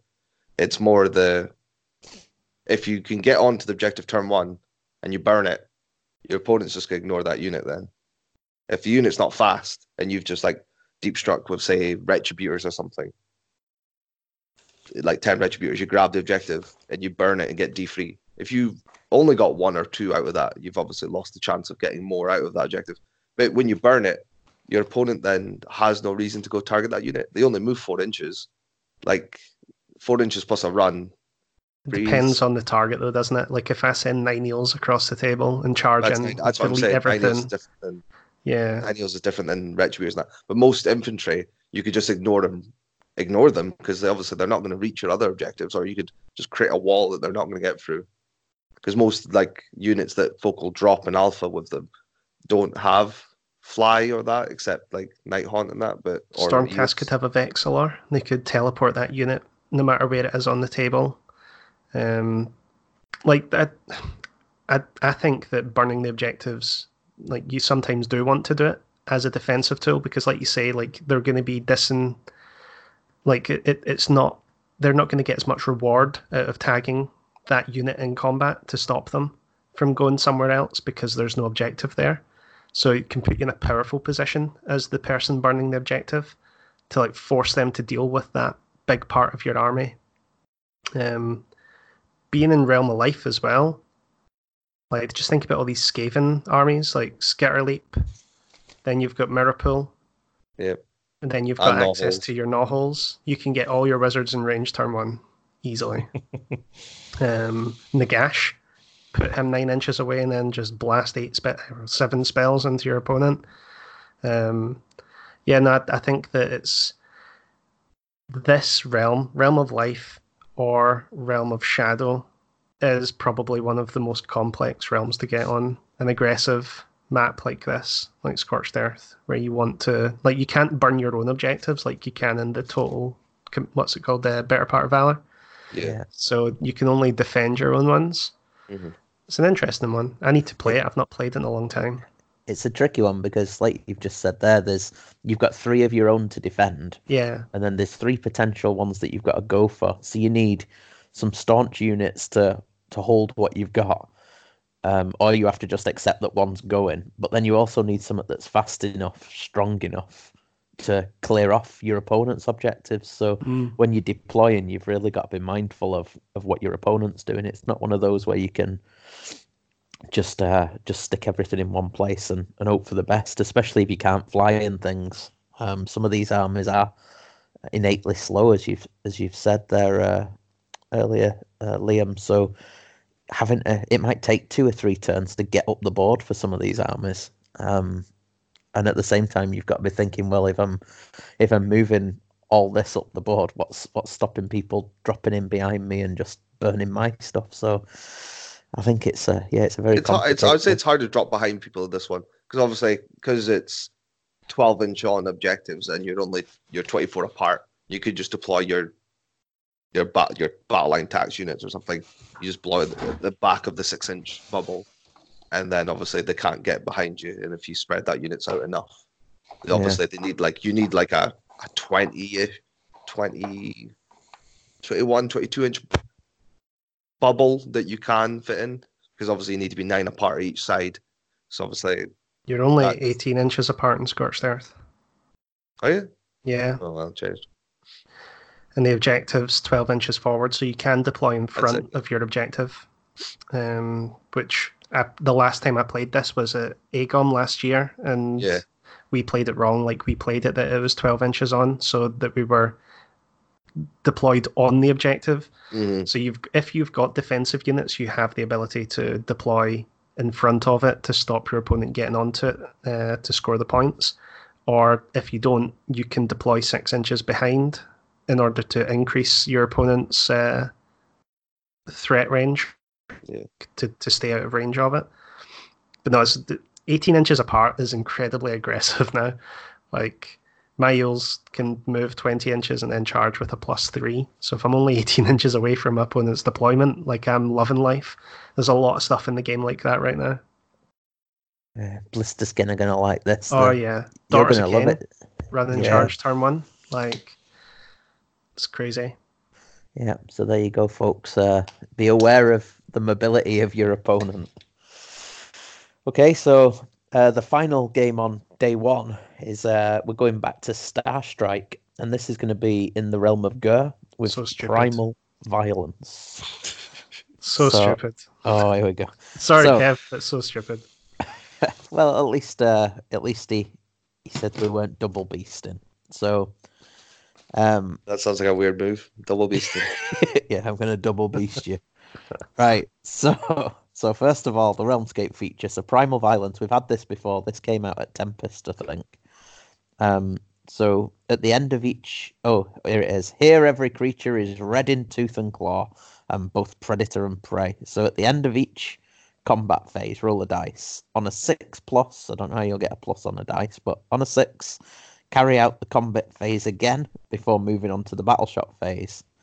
but then don't roll at the end of that one. So there's a chance at the end of the combat phase to go for it again, which, yeah, that's uh, it never it never came off last time I played it, which is the only It was time I ever Masters. played it. It was, It was Masters, Masters. yeah. I was Was it thinking that. Masters? Was it? Yeah. Okay. It never came off for me on that one. Nobody ever rolled the six. Um, in terms of the the command ability, well, people know there isn't a command ability here. What there is is the um, each after setup, each player can set up a monster that hasn't got the hero keyword, starting with the player that finished setting up first. The monsters are called monstrous beasts. Um, they're not part of e- either army. A monstrous beast can be set up anywhere on the battlefield, more than nine from other monstrous beasts and more than nine from the enemy. um, they choose the prey. Basically, uh, at the start of each battle round, whoever, whichever unit is closest to them, that's their enemy, um, and the opposing player controls them. So, um, what you've got in effect is you've got a monster that you can put nine inches away from a juicy target, and um, if you go in first, you know that you're going to get to um, use that monster however you see fit. So if you've got a Thundertusk on a two plus, you can kill uh, a minor character. If that person, be mindful if you've got um, I don't know Stormcast heroes, or if you've got um, other five or six wound heroes that you need to be deploying um, well back from your frontline screen because a Thundertusk's well, it's going to be able to move up. Well, you're not really going to be able to avoid it. It's going to be able to move up to three inches off your front line and then go for you. So, and I'll be taking a Thundertusk because why wouldn't? Same. I'm taking one as well. I'm I getting mean, one off the you've spatch. To. I mean, it's it's a two plus, and you're deleting a hag, you're deleting a Branchwraith, you're deleting a a Lord-Celestant. Are they six wounds or are they seven? Yeah, Castellant, it's- Castellant is Yeah, so I mean, a relictor, any of these things that your army's kind of hoping to to really on. uh, the rely hag on. gets the five up though, doesn't it? If it's in range of the yeah. the shrine. Yeah. But then you, you can equip the Beastriders with a um, a blood vulture as well. So you've Yeah. got the Yep. chance to get an extra mortal wound, and then you can take the harpoon as well. So No, it's one You or the get- other. It's one it- the so other. you get- Vulture. right, so then it's the chain trap, which is still a shooting attack. yeah, Uh, you're going to be nine inches away, and then you can move to be three inches away. And then then it's one to hit minus one to combat. Yeah. Yeah, so it's just bonkers, stupid It rule. is.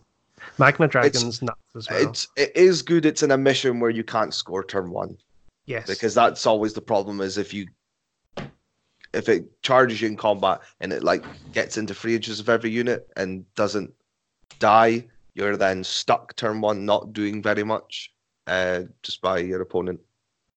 if you know that you're not going first, you almost don't want to put the monster right in front of your opponent's army either, because all that's going to happen is they'll go first, attack you with their monster, and then kill the one that you've put in front of them. Yeah. And you're still not going to be incentivized to go across the table to get them because there's no objective until turn 2 Mhm. So, yeah, no, I think uh, I think it's going to be real. I'd like to think that people are going to be a little bit upset about it. I don't want there to be too much controversy over it, but I just think it's such a dumb rule. Like I'm taking a thunder people that are taking a thundertusk. No, but I'm gonna if, if my opponent doesn't have a thundertusk or like something equally stupid, then I'm gonna borrow one of the cockatrices. I'm not gonna go into that game and make my opponent feel like they don't stand a chance because it's such a stupid rule. I'm gonna self police and I'm gonna match whatever my opponent's got.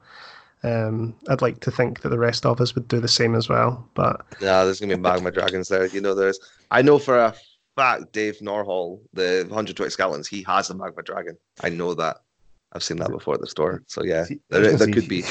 He's Aberdeen, obviously. So I've got a couple of uh, dread uh, dreadmaws. So Oh, they're if terrible. the, if if the person's going um wants to go a bit, Do they fluffier- have to deploy off the board for now?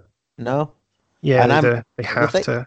did they? Yeah, so you can't use it. Yeah, Yeah. you you have to deploy it off the table now.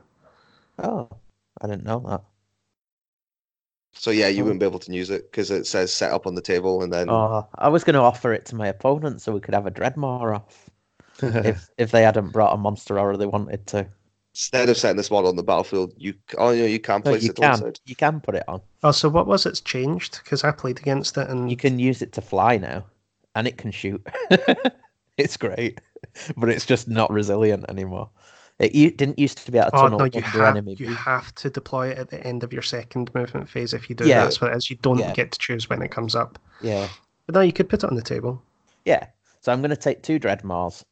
I'm going to take a Thundertusk. a One Zombie Rider, Dragon, that's what everyone wants. Uh, don't know what else. Maybe a Terrorgeist, and I'll see what my opponent's got. And if they want a Dreadmaw off, then that'll be good fun. Um, we'll see. So anyway, sorry, spells. Spells. So Realm of Beasts has got a signature spell, which is pretty good. Uh, well, signature spell. Um, a Realm Sphere magic spell. So the, on the other page, Wild Form. Nice and low casting value, five. So pretty easy to do. Pick a friendly unit within 12 of the caster that's visible. Add two to run and charge rolls made for that unit until your next hero phase. So You'll like that one, won't you? With your Blood's Mm, skin. I've got Blood's my eye on that. skin. I Oh, can't. don't know. I've, I've got my on it as well. I don't know if I'll need the movement. That's the thing. I don't think I really need it to be honest. But plus two to run and charge as well. Like the plus to charge is quite good. Yeah, yeah. So that's uh, that's that's nice. So Beast is all about fighting, as you can imagine. So, um, on to the other spells. Oh, I picked the wrong page here. Sorry. Um, It's probably one of the worst realms for spells, to be honest. So I've just Penetrable clicked on hide's good. That's what I was going to pick. Yeah. Um, realms. Of, here we go. Spells of Ghur. Impenetrable hide. Stoneflesh. Is that one there? Uh, I'm not sure which one's that's in. Um, Impenetrable Hide, anyway. Oh, that's in Ghur, I think, isn't it? Anyway, sorry. Not Ghur, the last one, Ghyran. Could be wrong. Ah, yeah. Anyway, Spells of Ghur, Impenetrable Hide. So, casting value of six. So, yeah, quite achievable. Um, reroll failed save rolls for the caster until your next hero phase. So, it's casting on yourself. Um, but it could get you out of trouble, potentially. Um, there's not other stuff's not particularly good. Um, there's, there's sort of pick a unit spell that roll dice for every one flock of doom. You say, well, actually, that's not true. You saw you're rolling twelve dice, so f- but you're aiming for sixes to get that mortal wound. It's cast on a six, so it's it's Average okay. yeah, so it's not it's not brilliant. Um, yeah, there's, there's there's not really any other standouts. I would say. Hide, impenetrable hide is probably the go-to one there. And, and The Flock of Doom, for me, that's like seven mortal wounds, you know? It's just on average. Yeah, with your dice. Yeah. yeah. Okay, so any particular tips for Star Strike? it's Um, more that you're in the realm of beasts. I Yeah. honest, it just throws off having a plan. You're gonna kind of have to base off what your opponent decides to put on the table. If you come up against a magma dragon, you're just gonna roll your eyes and go, uh, this sort of game. And I foresee both armies fighting against a monster turn one, Yeah. and then waiting to see where the objective goes, and then just playing the game normally.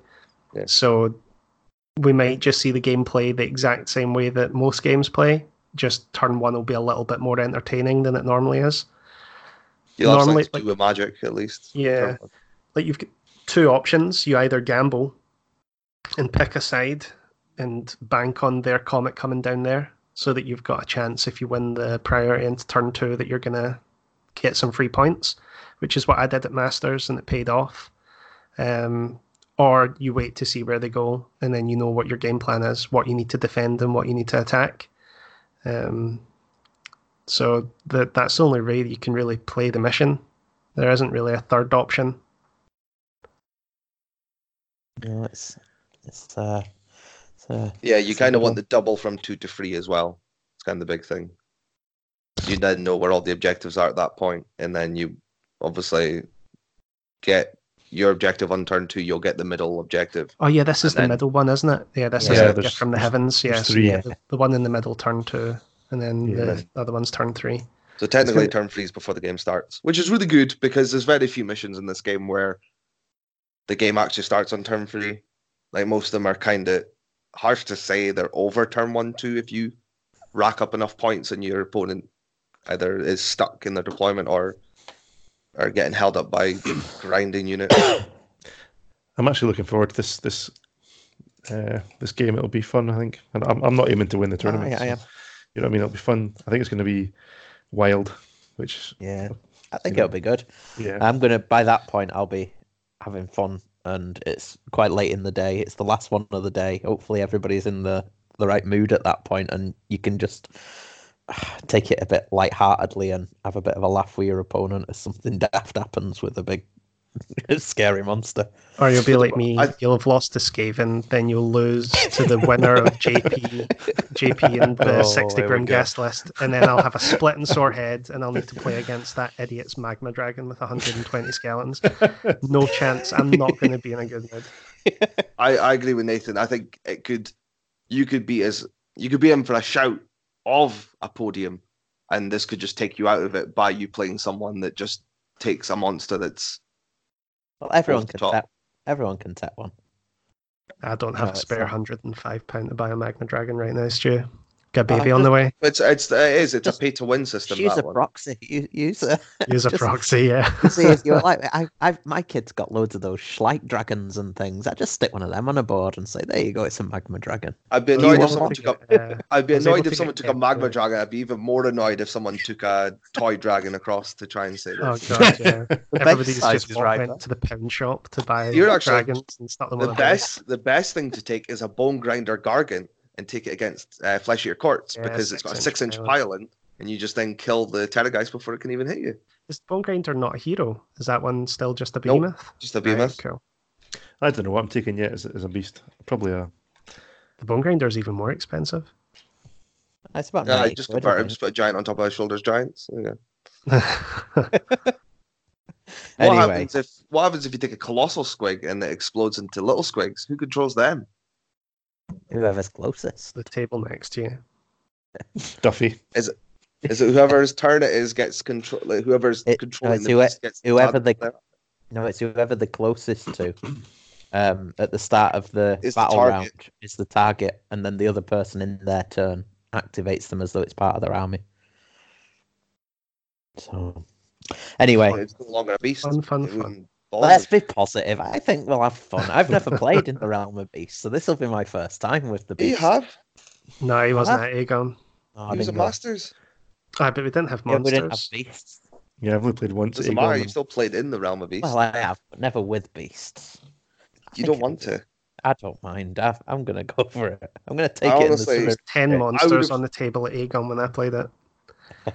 There was I five five dragons, Neferata, um, two incarnate elementals, one of fire, one of beasts, and Yeah, sorry. uh, Dread Saurian and uh, Leviathan. It's a shame there's, there's, there's, there's no Paul this weekend, then no Paul Whitehead. No, No, I noticed that. We'll miss him. This, this mission will miss him. Right. So after the evenings um, going out and bemoaning or, or talking of the glories of the the primal violence, because that'll mean that you you you know that you're gonna get it, Liam or Nathan, and at the end it's gonna you're gonna have just survived, and then they're gonna pop the six, and that If- magma if I dragon's gonna batter you again. If I get the six in high tide, that will be the only thing that can Uh. redeem that experience for me having to Or play two turns in a row in high tide. Yeah, Yeah. But so then the next the next uh, day when, when we come in, then we get to the the two the two realms that that I find the uh, the more challenging to play in in terms of command abilities and and spells. So first off, we've got total commitment in the realm of Hysh with the feature domain of symmetry and purity. So symmetry and purity. This is the region is suffused with the purest light, unsettling anything created from the raw stuff of chaos, darkness, and disorder. So you subtract one from the bravery characteristic of chaos, destruction, and death units, and I do feel sorry for them. Uh, so then the realm command um, is strike quickly. So the etheric particles in this realm enhance the speed and reactions of those that live here. It's possible to harness this power and strike before an opponent is ready to strike back. So this community uh, community command ability you, use at the start of the command phase. If you do, pick a friendly unit within three of a hero or twelve of your general, and within three of the enemy. The unit fights immediately instead of fighting later in the combat phase. Uh, we've discussed this in the past uh, as to whose turn it is and when you declare and whatnot. So if you're interested in that, go back. Um, but there you go. This is one that I've never. Oh, I have once spent the command point to, um, to activate a unit before my opponent in their their phase. It didn't feel particularly nice, Mm. but I have done it. Uh, so there you go. Spells. Spells. So the one on the realm page is uh, just to give it a nod. Phase protection. It's it's pretty good. It's it's a low casting value five. Select friendly unit with 18 of the caster that is visible.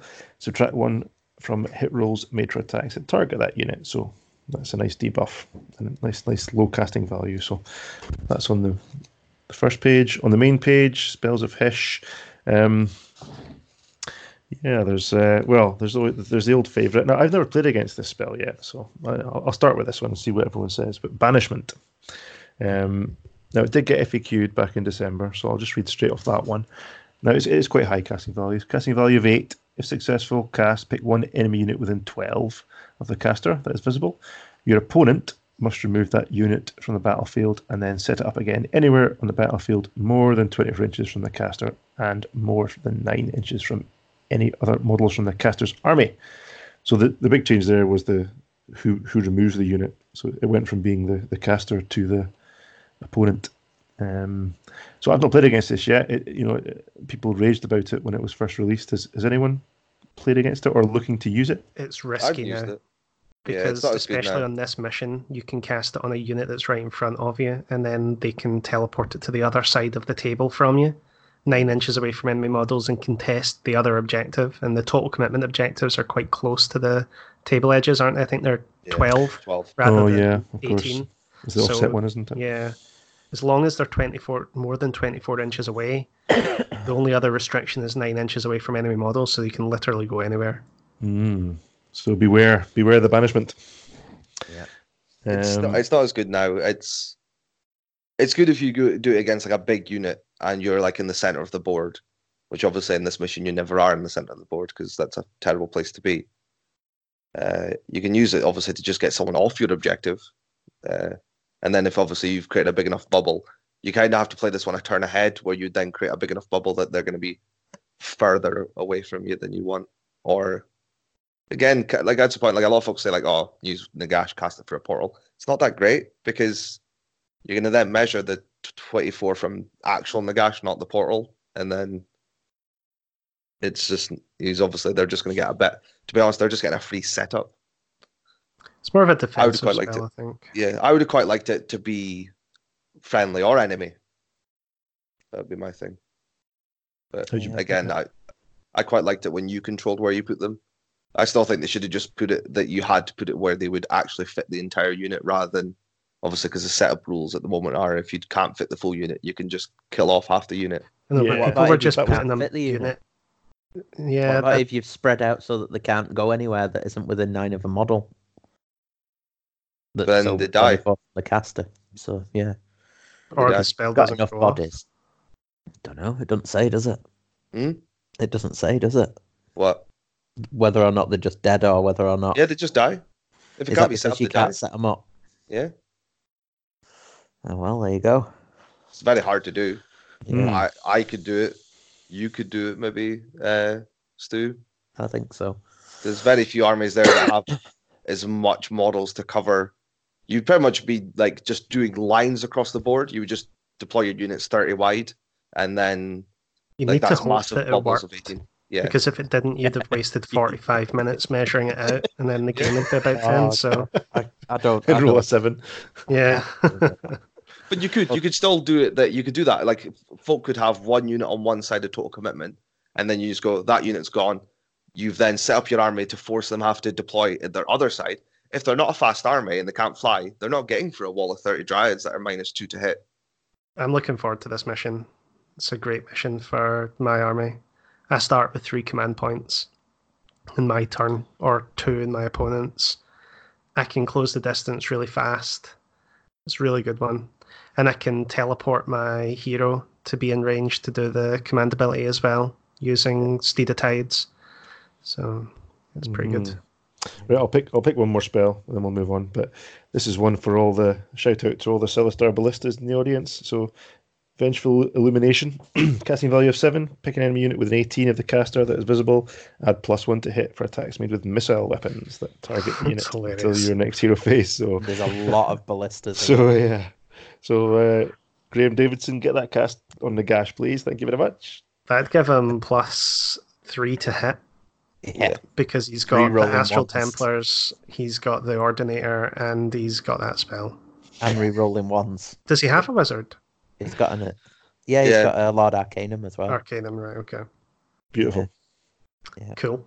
Happy days. So, any particular tips about total commitment for those people that haven't got your armies that just need to consider how to deploy and what to go for? It's a it's a hard. I would say it's probably other than Better Part of Valor, it's one of the hardest missions in the game. It spreads your army way too much for some. No Dude, reserves as it. well. Yeah, no reserves, so you everything's on the board. That ruins a lot of units like Heartrenders and that. They become really pointless at that that at that point because you're paying the like the cheap eighty points to have them off the table to come down and uh, armies that can redeploy. So Skaven are up on the top. Uh, Hmm. Summoning's run okay, though, isn't it? Stormcast. Yeah, summoning's fine, Scott. Your army's fine. Yeah, You've great. not got an excuse to lose this one again. um, the two objectives on your side are 48 inches apart. Yeah. You are pulled quite far apart. That's the only. That's where your sort of low model count armies that aren't as fast are going to struggle. Like I've always thought Stormcast Eternals would struggle in this, but because they've got access to the Vexillor or Relictor that can teleport, they always seem to do all right. Gav as well. and Gav- Gavriel, yeah, Stupid. uh, like uh, when we played, we practiced obviously at Facehammer with it, and it just. I was just able to obviously just charge like the middle of fifteen. Yeah, just yeah. run him in the middle of the table. Uh, the problem is as well. I think I yeah I'm, I'm with you. I dislike armies that have the ability to redeploy after, which because it just gives them such a buff in this mission. Definitely like Skaven, uh, which I play. I played against John Skaven this week in this mission, not with my. Uh, I feel as if this would have been better as the. It feels as if this would have been better as the final game yeah, The rather than Dice the Gods didn't one. want it though. The Dice know. Gods didn't want it. So no, it's. I think it's. Uh, there's been a good spread. I think the pools has worked quite good. I'm not looking forward to the last, the last mission. Um, if we're going on to that, so our final mission is three, three places of power in the realm of Ulgu, uh, with the landscape, uh, the realmscape feature of shrouded lands. So those ballistas and those shooters out there and the spellcasters are all jumping with joy because there's no effect on the battle from the realmscape feature, whereas they could have been working with a six inch, a six inch visibility or whatever it is. It's also arranged for line of sight for all spells. Pretty much all spells Yeah. are line of sight. So Yeah, so that's what I mean. It's uh, it would have been really bad, um, but uh, the they're okay with that. Uh, so it's three places of power. So this is where um, this is where your heroes come into their own, I suppose. Three places of power is heroes or behemoths now, isn't it? In the latest, is it No, still it's just heroes. heroes? it's Alright. duality you're thinking of that's Behemoth. Also, Okay. you need to continue to confuse people like every other podcast. So it's three places of arcane duality of death, so that nobody knows exactly what mission it is we're playing. No, it is three places of power, isn't yeah, it? Yeah, three so places it's of the power. first is time. Places of power. And it is just heroes. And It's this just one, heroes. you can't switch heroes, can you? Because I was reading through it. And the other one is where the player's been in control of it. But this one quite clearly says if you finish a movement over three inches away, you lose control of it. Even if you're switching somebody else in. Yeah, yeah, it it does. talks about it. Um, so it's not the same um, finesse that the duality has, where um, you can move off and Switcheroo. switcheroo. So, the realm command is teleportation, basically. It is the hidden pathways of this realm offer great strategic opportunities to those who can master them. So, there are two elements to it. You can basically, for a command point, you can use two of the Realmscape features Shadowed Mansions and Shadow Realm. Shadowed Mansions is the one where you can jump you can teleport between garrisonable buildings. So if you're garrisoned in a building, you can move to a another feature that can have a garrison. Um, Common Ground game doesn't have that many garrisonable um, terrain pieces. So Has anyone ever garrisoned anything ever? Yeah, and used to back in the old days, the South Coast points and that. I've done it it was in a lot Age of easier back Sigmar just because I could. yeah, I've done it a couple of times, but I think people prefer to say when we say I give people the option. I say, do you want that to be garrisonable, or should we just treat it as a piece of terrain? And everybody I've ever asked says, oh, we'll just take treat it as terrain because they don't want to read up the rule. Yeah. There was something Hmm. in PAX before where if it had four walls, Four walls it was a door or gar- window yeah, or it was a garrisonable building. But they've clarified how garrison Yeah, how garrisons work now, and that- so I, I would like to see it come in. Like I, I know that there's quite a lot of TOs that I've spoken to that are quite keen for scenery rules to come in, like obstacles and stuff like that. yeah. I think it should. Garrisonable's quite good.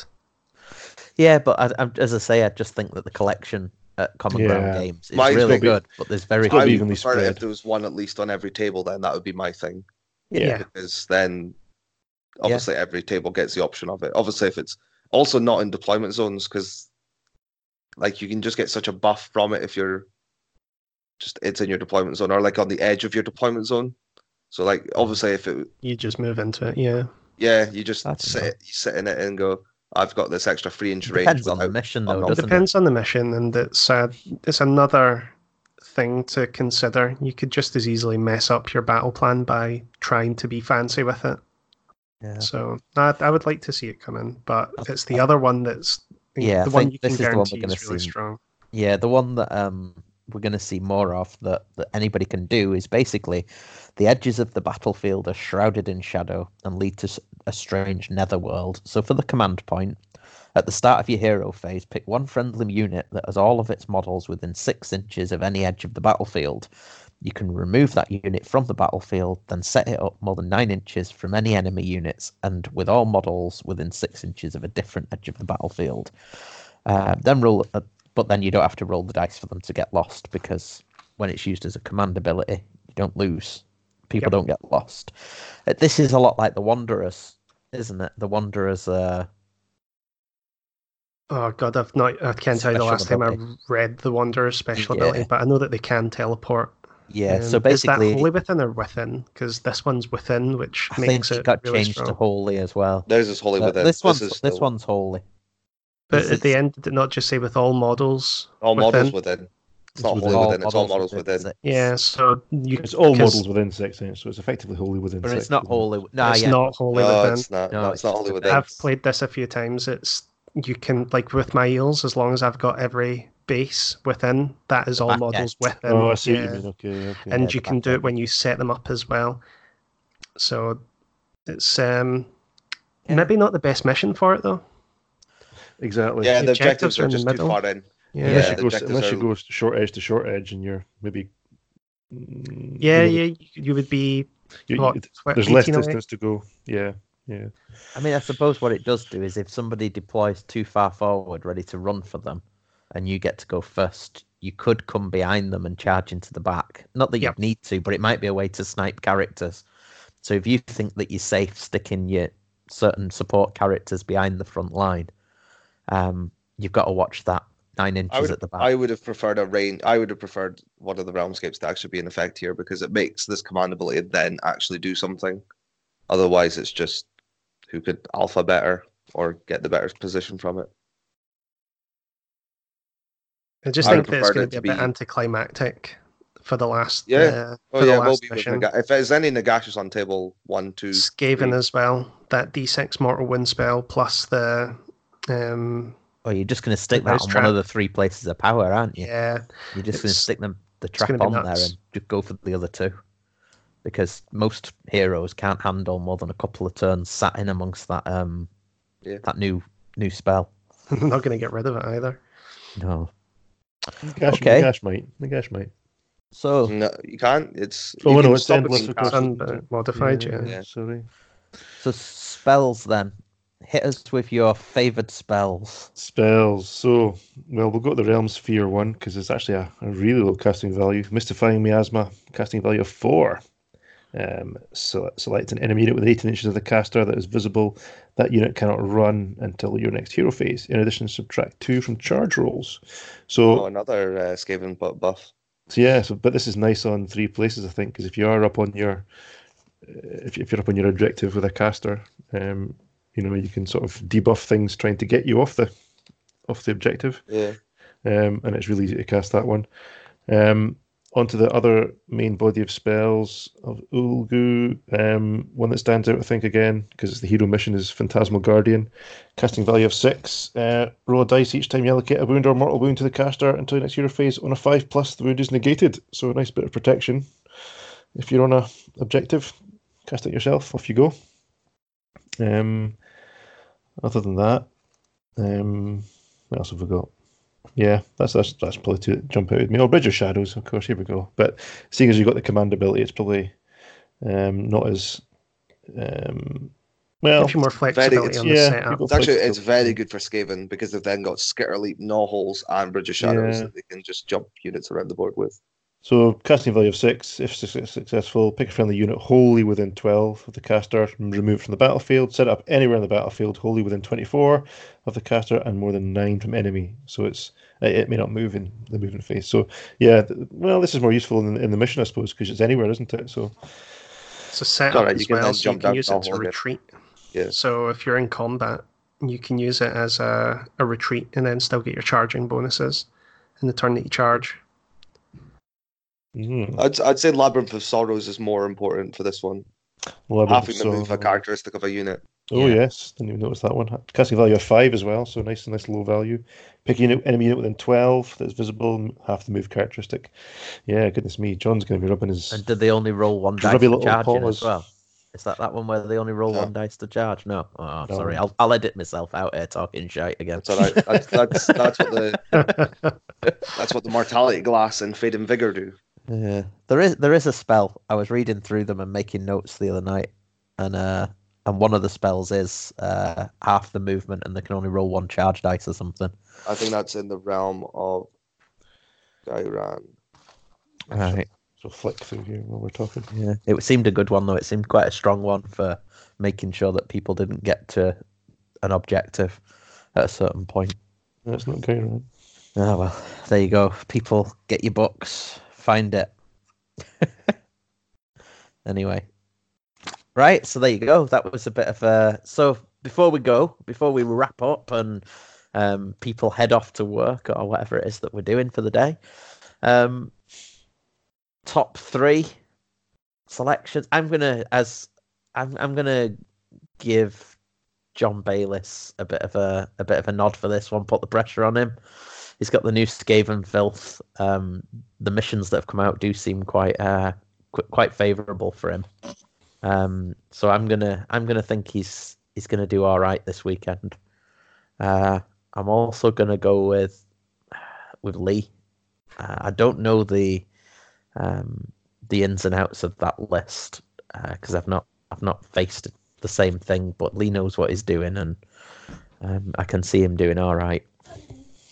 And then I'll uh, I'll probably say that um, Liam Neeson, the um, the amalgamated uh, the amalgamation of Liam and Nathan, Got a gonna be up particular set of well. skills. Yeah, you you'll you'll probably uh, be up there as well. So that's my three.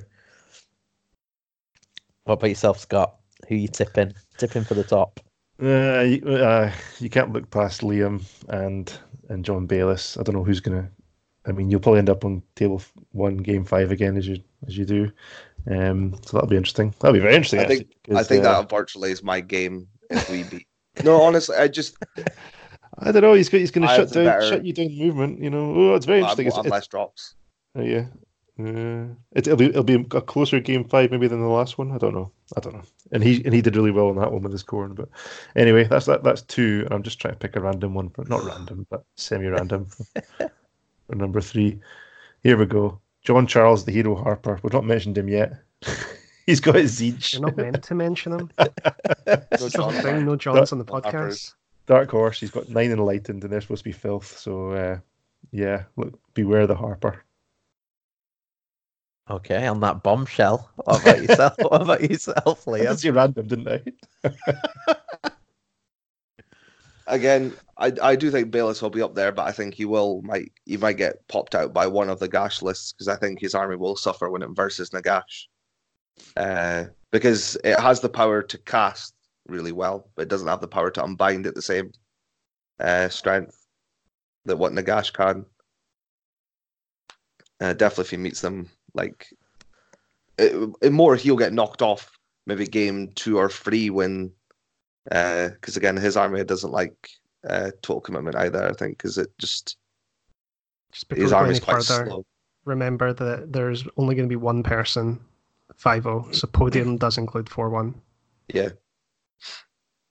Yeah. Yeah, So for who one you're up strict to then? schedule. Who you Uh, up to then? I think JP might do it. I think he can hopefully dodge the right people. He just needs to play super aggressive.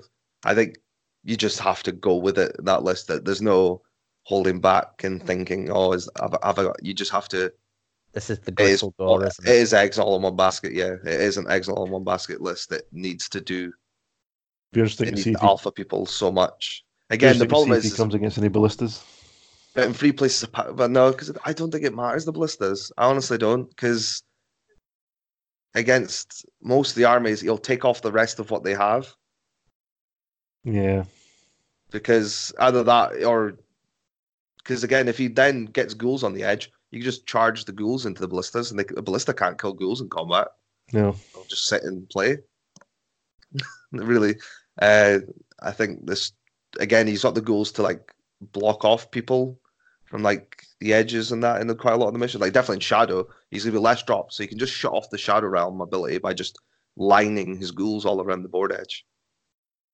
Just meaning you can't use the ability. The problem is, is in Free Place of Power, he's gonna struggle because he has to then put his really hitty units onto the objectives because he has to score early. Otherwise, he won't have anything to hold Yeah, on and to. if he's against the shooting list, they once he's put himself in the middle of the board, that might be when they come into their own because no. But you can summon you a, never you can summon a Vargon, and you know that could do a bit of sitting on objectives while Yeah, the big I lad suppose. goes and kills things. That's why I think JP is going to do well because if you think about the way strength of schedule works, I think that he will pretend like if he's going to come unstuck, it's going to be in game five, um, where it gets a little bit sketchy for his heroes. what's he got game one? He had Uh, quite a, he- he's, he's got 60 the grim 60 Grimghasts. yeah. which I don't think he has a problem with. Yeah, he can just chew through them. If he kill, if he doesn't get them and he kills Nagash turn one, kind of game. If he can reach Nagash, it's, I don't know. a lot of that's, a, damage. that's a tough, tough list to break down. You'd have to go. He has to go turn one, as we've said uh, in the other chats. He needs to take turn one and just go for it because he has to get him before he puts the command ability on. He has to get him before he makes Nagash immune to rend or immune to spells and things. Mhm. He needs to just hit him hard. Because again, if you give Nagash turn one, Nagash could just debuff them, and then the dragons don't do as much when they can't hit or wound. Just needs to watch out for hand of dust. Yeah. Oh yeah, Mhm. it'll be interesting. Okay. So is that your three? Well, who did you go with there then? JP. No, so JP, John. JP, John. I have to say myself, don't I? I just need to continue the. you don't have to. It doesn't work. You can't It's- put the pressure on it's me or Nathan. I would say it's me or Nathan, definitely on the podium. I think Let's Nathan's Nathan. got the strongest list. I think Nathan's got the strongest order list there. To be honest, I think he deal he's he's lower drops than all the other order that would normally cause him a problem.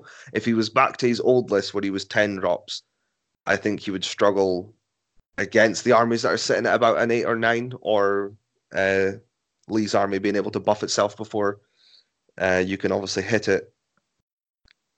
Uh, there's definitely, I think your problem, like you say, will be the Skaven. You've got them game one, which is probably your harshest, hardest thing for you. Because I do think Skaven do shut deep down deep. Deepkin if they can get that spell off of, of obviously playing against it this week. It Yeah. can it just stops you being able to do what you normally do turn one. Yeah, obviously, it was my stupid fault for giving away turn one, but you've got to. You're the only way you're going to learn against it is by taking it across the the face, aren't you? You're going to have to take the hit to see actually what it does. Yep. Mhm. Okay. So what about yourself Nathan. then, Nathan? Um, I'm gonna say John Bayliss, Lee Martin, and Scott Smith because he's playing he's playing Feck.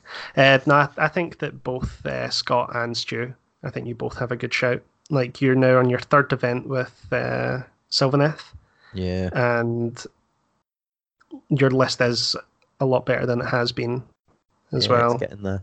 So I think that I think that the missions are quite good for you as well.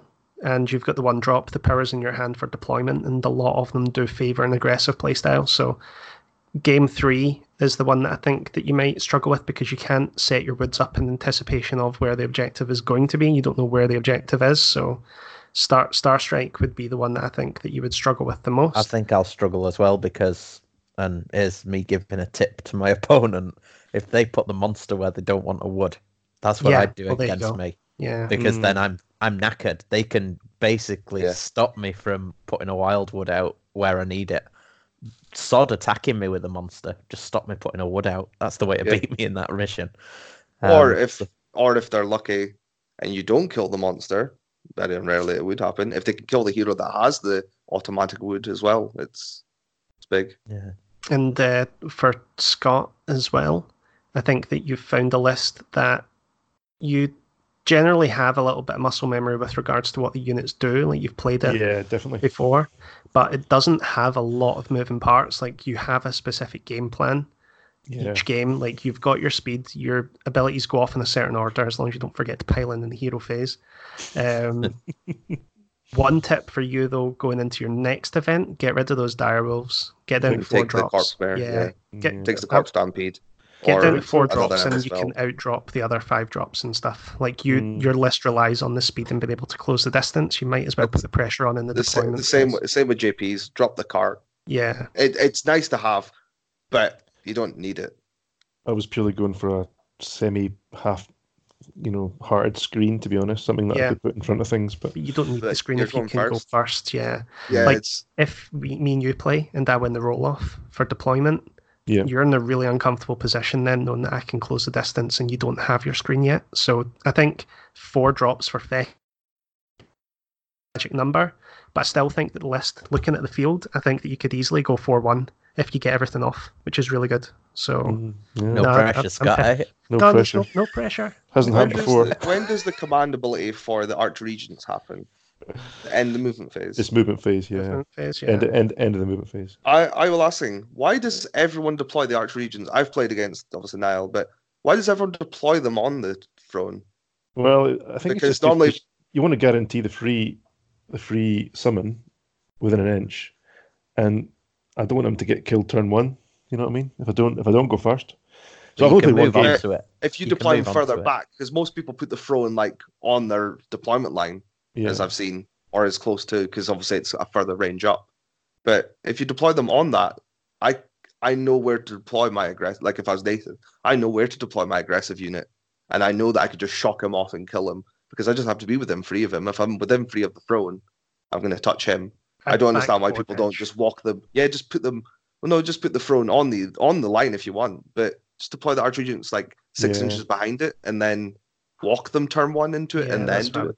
yeah, that's interesting. I mean, keep, it's, keep Because them in range of your buff spells and stuff, but Yeah. I would. I know uh, for I know for a fact. I I was going to say I know for a fact if I watch your first game, Scott, you would that's what you would be doing. That's what JP will be doing. but- Is just but- deploying them on it, and you'll be like, I, I did, and I was playing Iron Jaw, so there's no way he was shooting me off. But if you think And- about like Realm of Shadows, people Yeah. can get behind you, and you don't have a lot of units to block your back table edges, so you're going to want to use those arch regents to push out the bubble.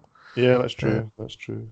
Um, but it is it's, it's the balance between keeping them alive to get their summoning on, and but then also getting them up because they need to keep Yeah. track with, with my flayers and my dragon because I, I want that I want that plus D three attack spell to be. I mean, it's, it's twenty four inch range and it's not you go then. within, so it's, so it's nice. Portal. But if you want that, drop that dogs, take the portal. I don't. I it, I think it would actually do good for feck lists oh, because most of their, a few of their spells do have holy within on them.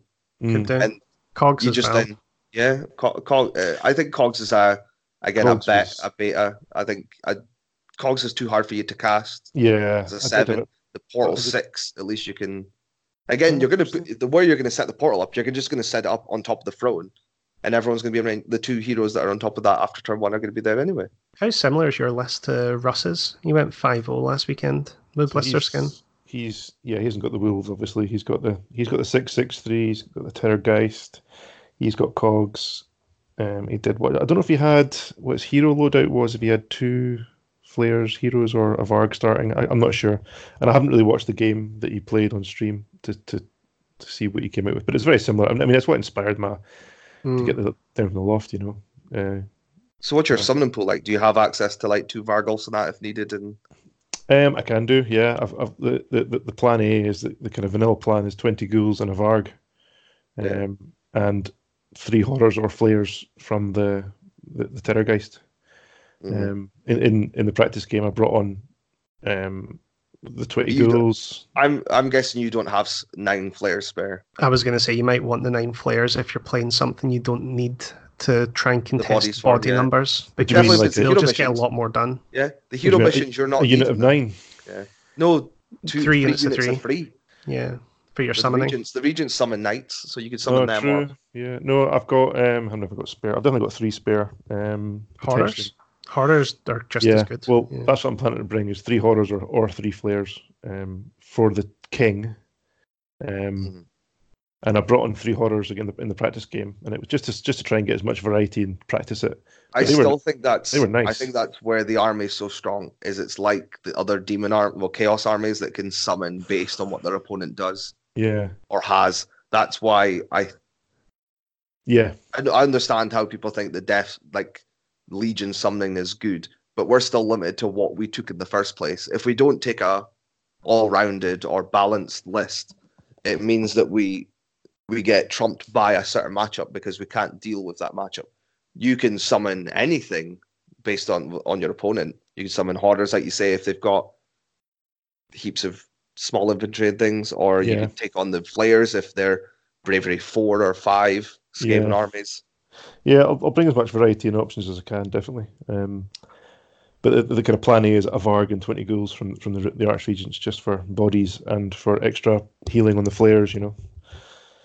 I think that's like I says. I think that's the problem. A lot of folk will just fall into that pit of taking the ghouls and things like that, rather than thinking of what their opponent has and going, actually, I don't need the bodies. Like again, in mission Yeah. three, you won't need the bodies. No, and Uh, mission well, five. mission five, either- sorry, you won't yeah. need the bodies because it's hero mission. No, I'll be, I think I'll, I'll be double Varg then, yeah. but we'll see. Or again, flayers because flayers are a good answer to heroes because they do mortal wounds on attacks, which is the big thing. And a lot of the heroes that will capture objectives won't be able Yeah. to I've got a survive. rend as well. Yeah, I don't want to fight. I don't want to fight your your army at all. It absolutely mince my army. It's crazy. so Yeah. much damage. I think if you Yeah. can get into the swing of it, then you're. I think you're going to be onto a winner. It's a good army. I'm, I'm, I'll, What's your what's your uh, so if you do you have a Terrorgeist or Zombie Dragon? Sorry, I've got Terrorgeist as the uh, on, Terrorgeist. on, on the list. King on Terrorgeist. I've, I've got a zombie dragon.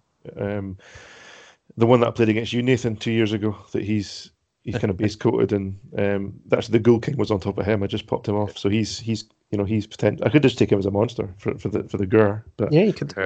um, you know I've got options to change the list. And so I'm I'm- you know I'm thinking for Heat too. I'm definitely taking Feck. You know it's only a Oh, month yeah. away. You've got to. Uh, but whether I take, um, you know, the fluffy Blisterskin or or go into evil Gristlegore, that's that, I that's think the choice. I think Blisterskin's better as an all rounder. I think folk will learn very quickly how to deal with Gristlegore. yeah, Uh, just because it's such an aggressive list. It's the same idea when people played Cullen Rock before and things like that, or people Yeah. learned to deal with it by taking things that it did that army doesn't like or things like that. well, I say a month away. It's two months away, isn't it? Sorry, it's May. But yeah, I mean, I might play as much as possible with one army and just try and get some mileage in it. I think I think our uh, quick mini episode here has, has, has rolled out a little bit beyond what we wanted, but um, we'll probably best to to wrap things up. Um, normal service will be resumed. I'm assuming we're going to do something as a a roundup of the fall of the old world to talk about how that went and maybe look forward at your uh, uh, well, it'll be looking forward at Twin Realms, the doubles event, and looking to the Heat, I suppose. Um, bit more information on our uh, Tale of Northern Warlords. yeah. So we what we're going to do with that then? Are we going to get some polls up ASAP? Yeah, well, I'll do mine today. If yeah, we'll wait Okay. until we. Uh, I'll give you the link for the episode, and we'll uh, we'll do that then and, and link back to the episode so people can can see what we're talking about. Hopefully, get some people to join us and and uh, go through the journey with us. It'll be quite interesting to see them uh, evolve over the months. I'll certainly be putting a bit of effort in and taking my Mm. time. I won't be powering through, so having a good six months to paint an army will be nice. Right then. Well, thank you very much to everybody for joining us, and uh, I'm looking forward to seeing you guys next week.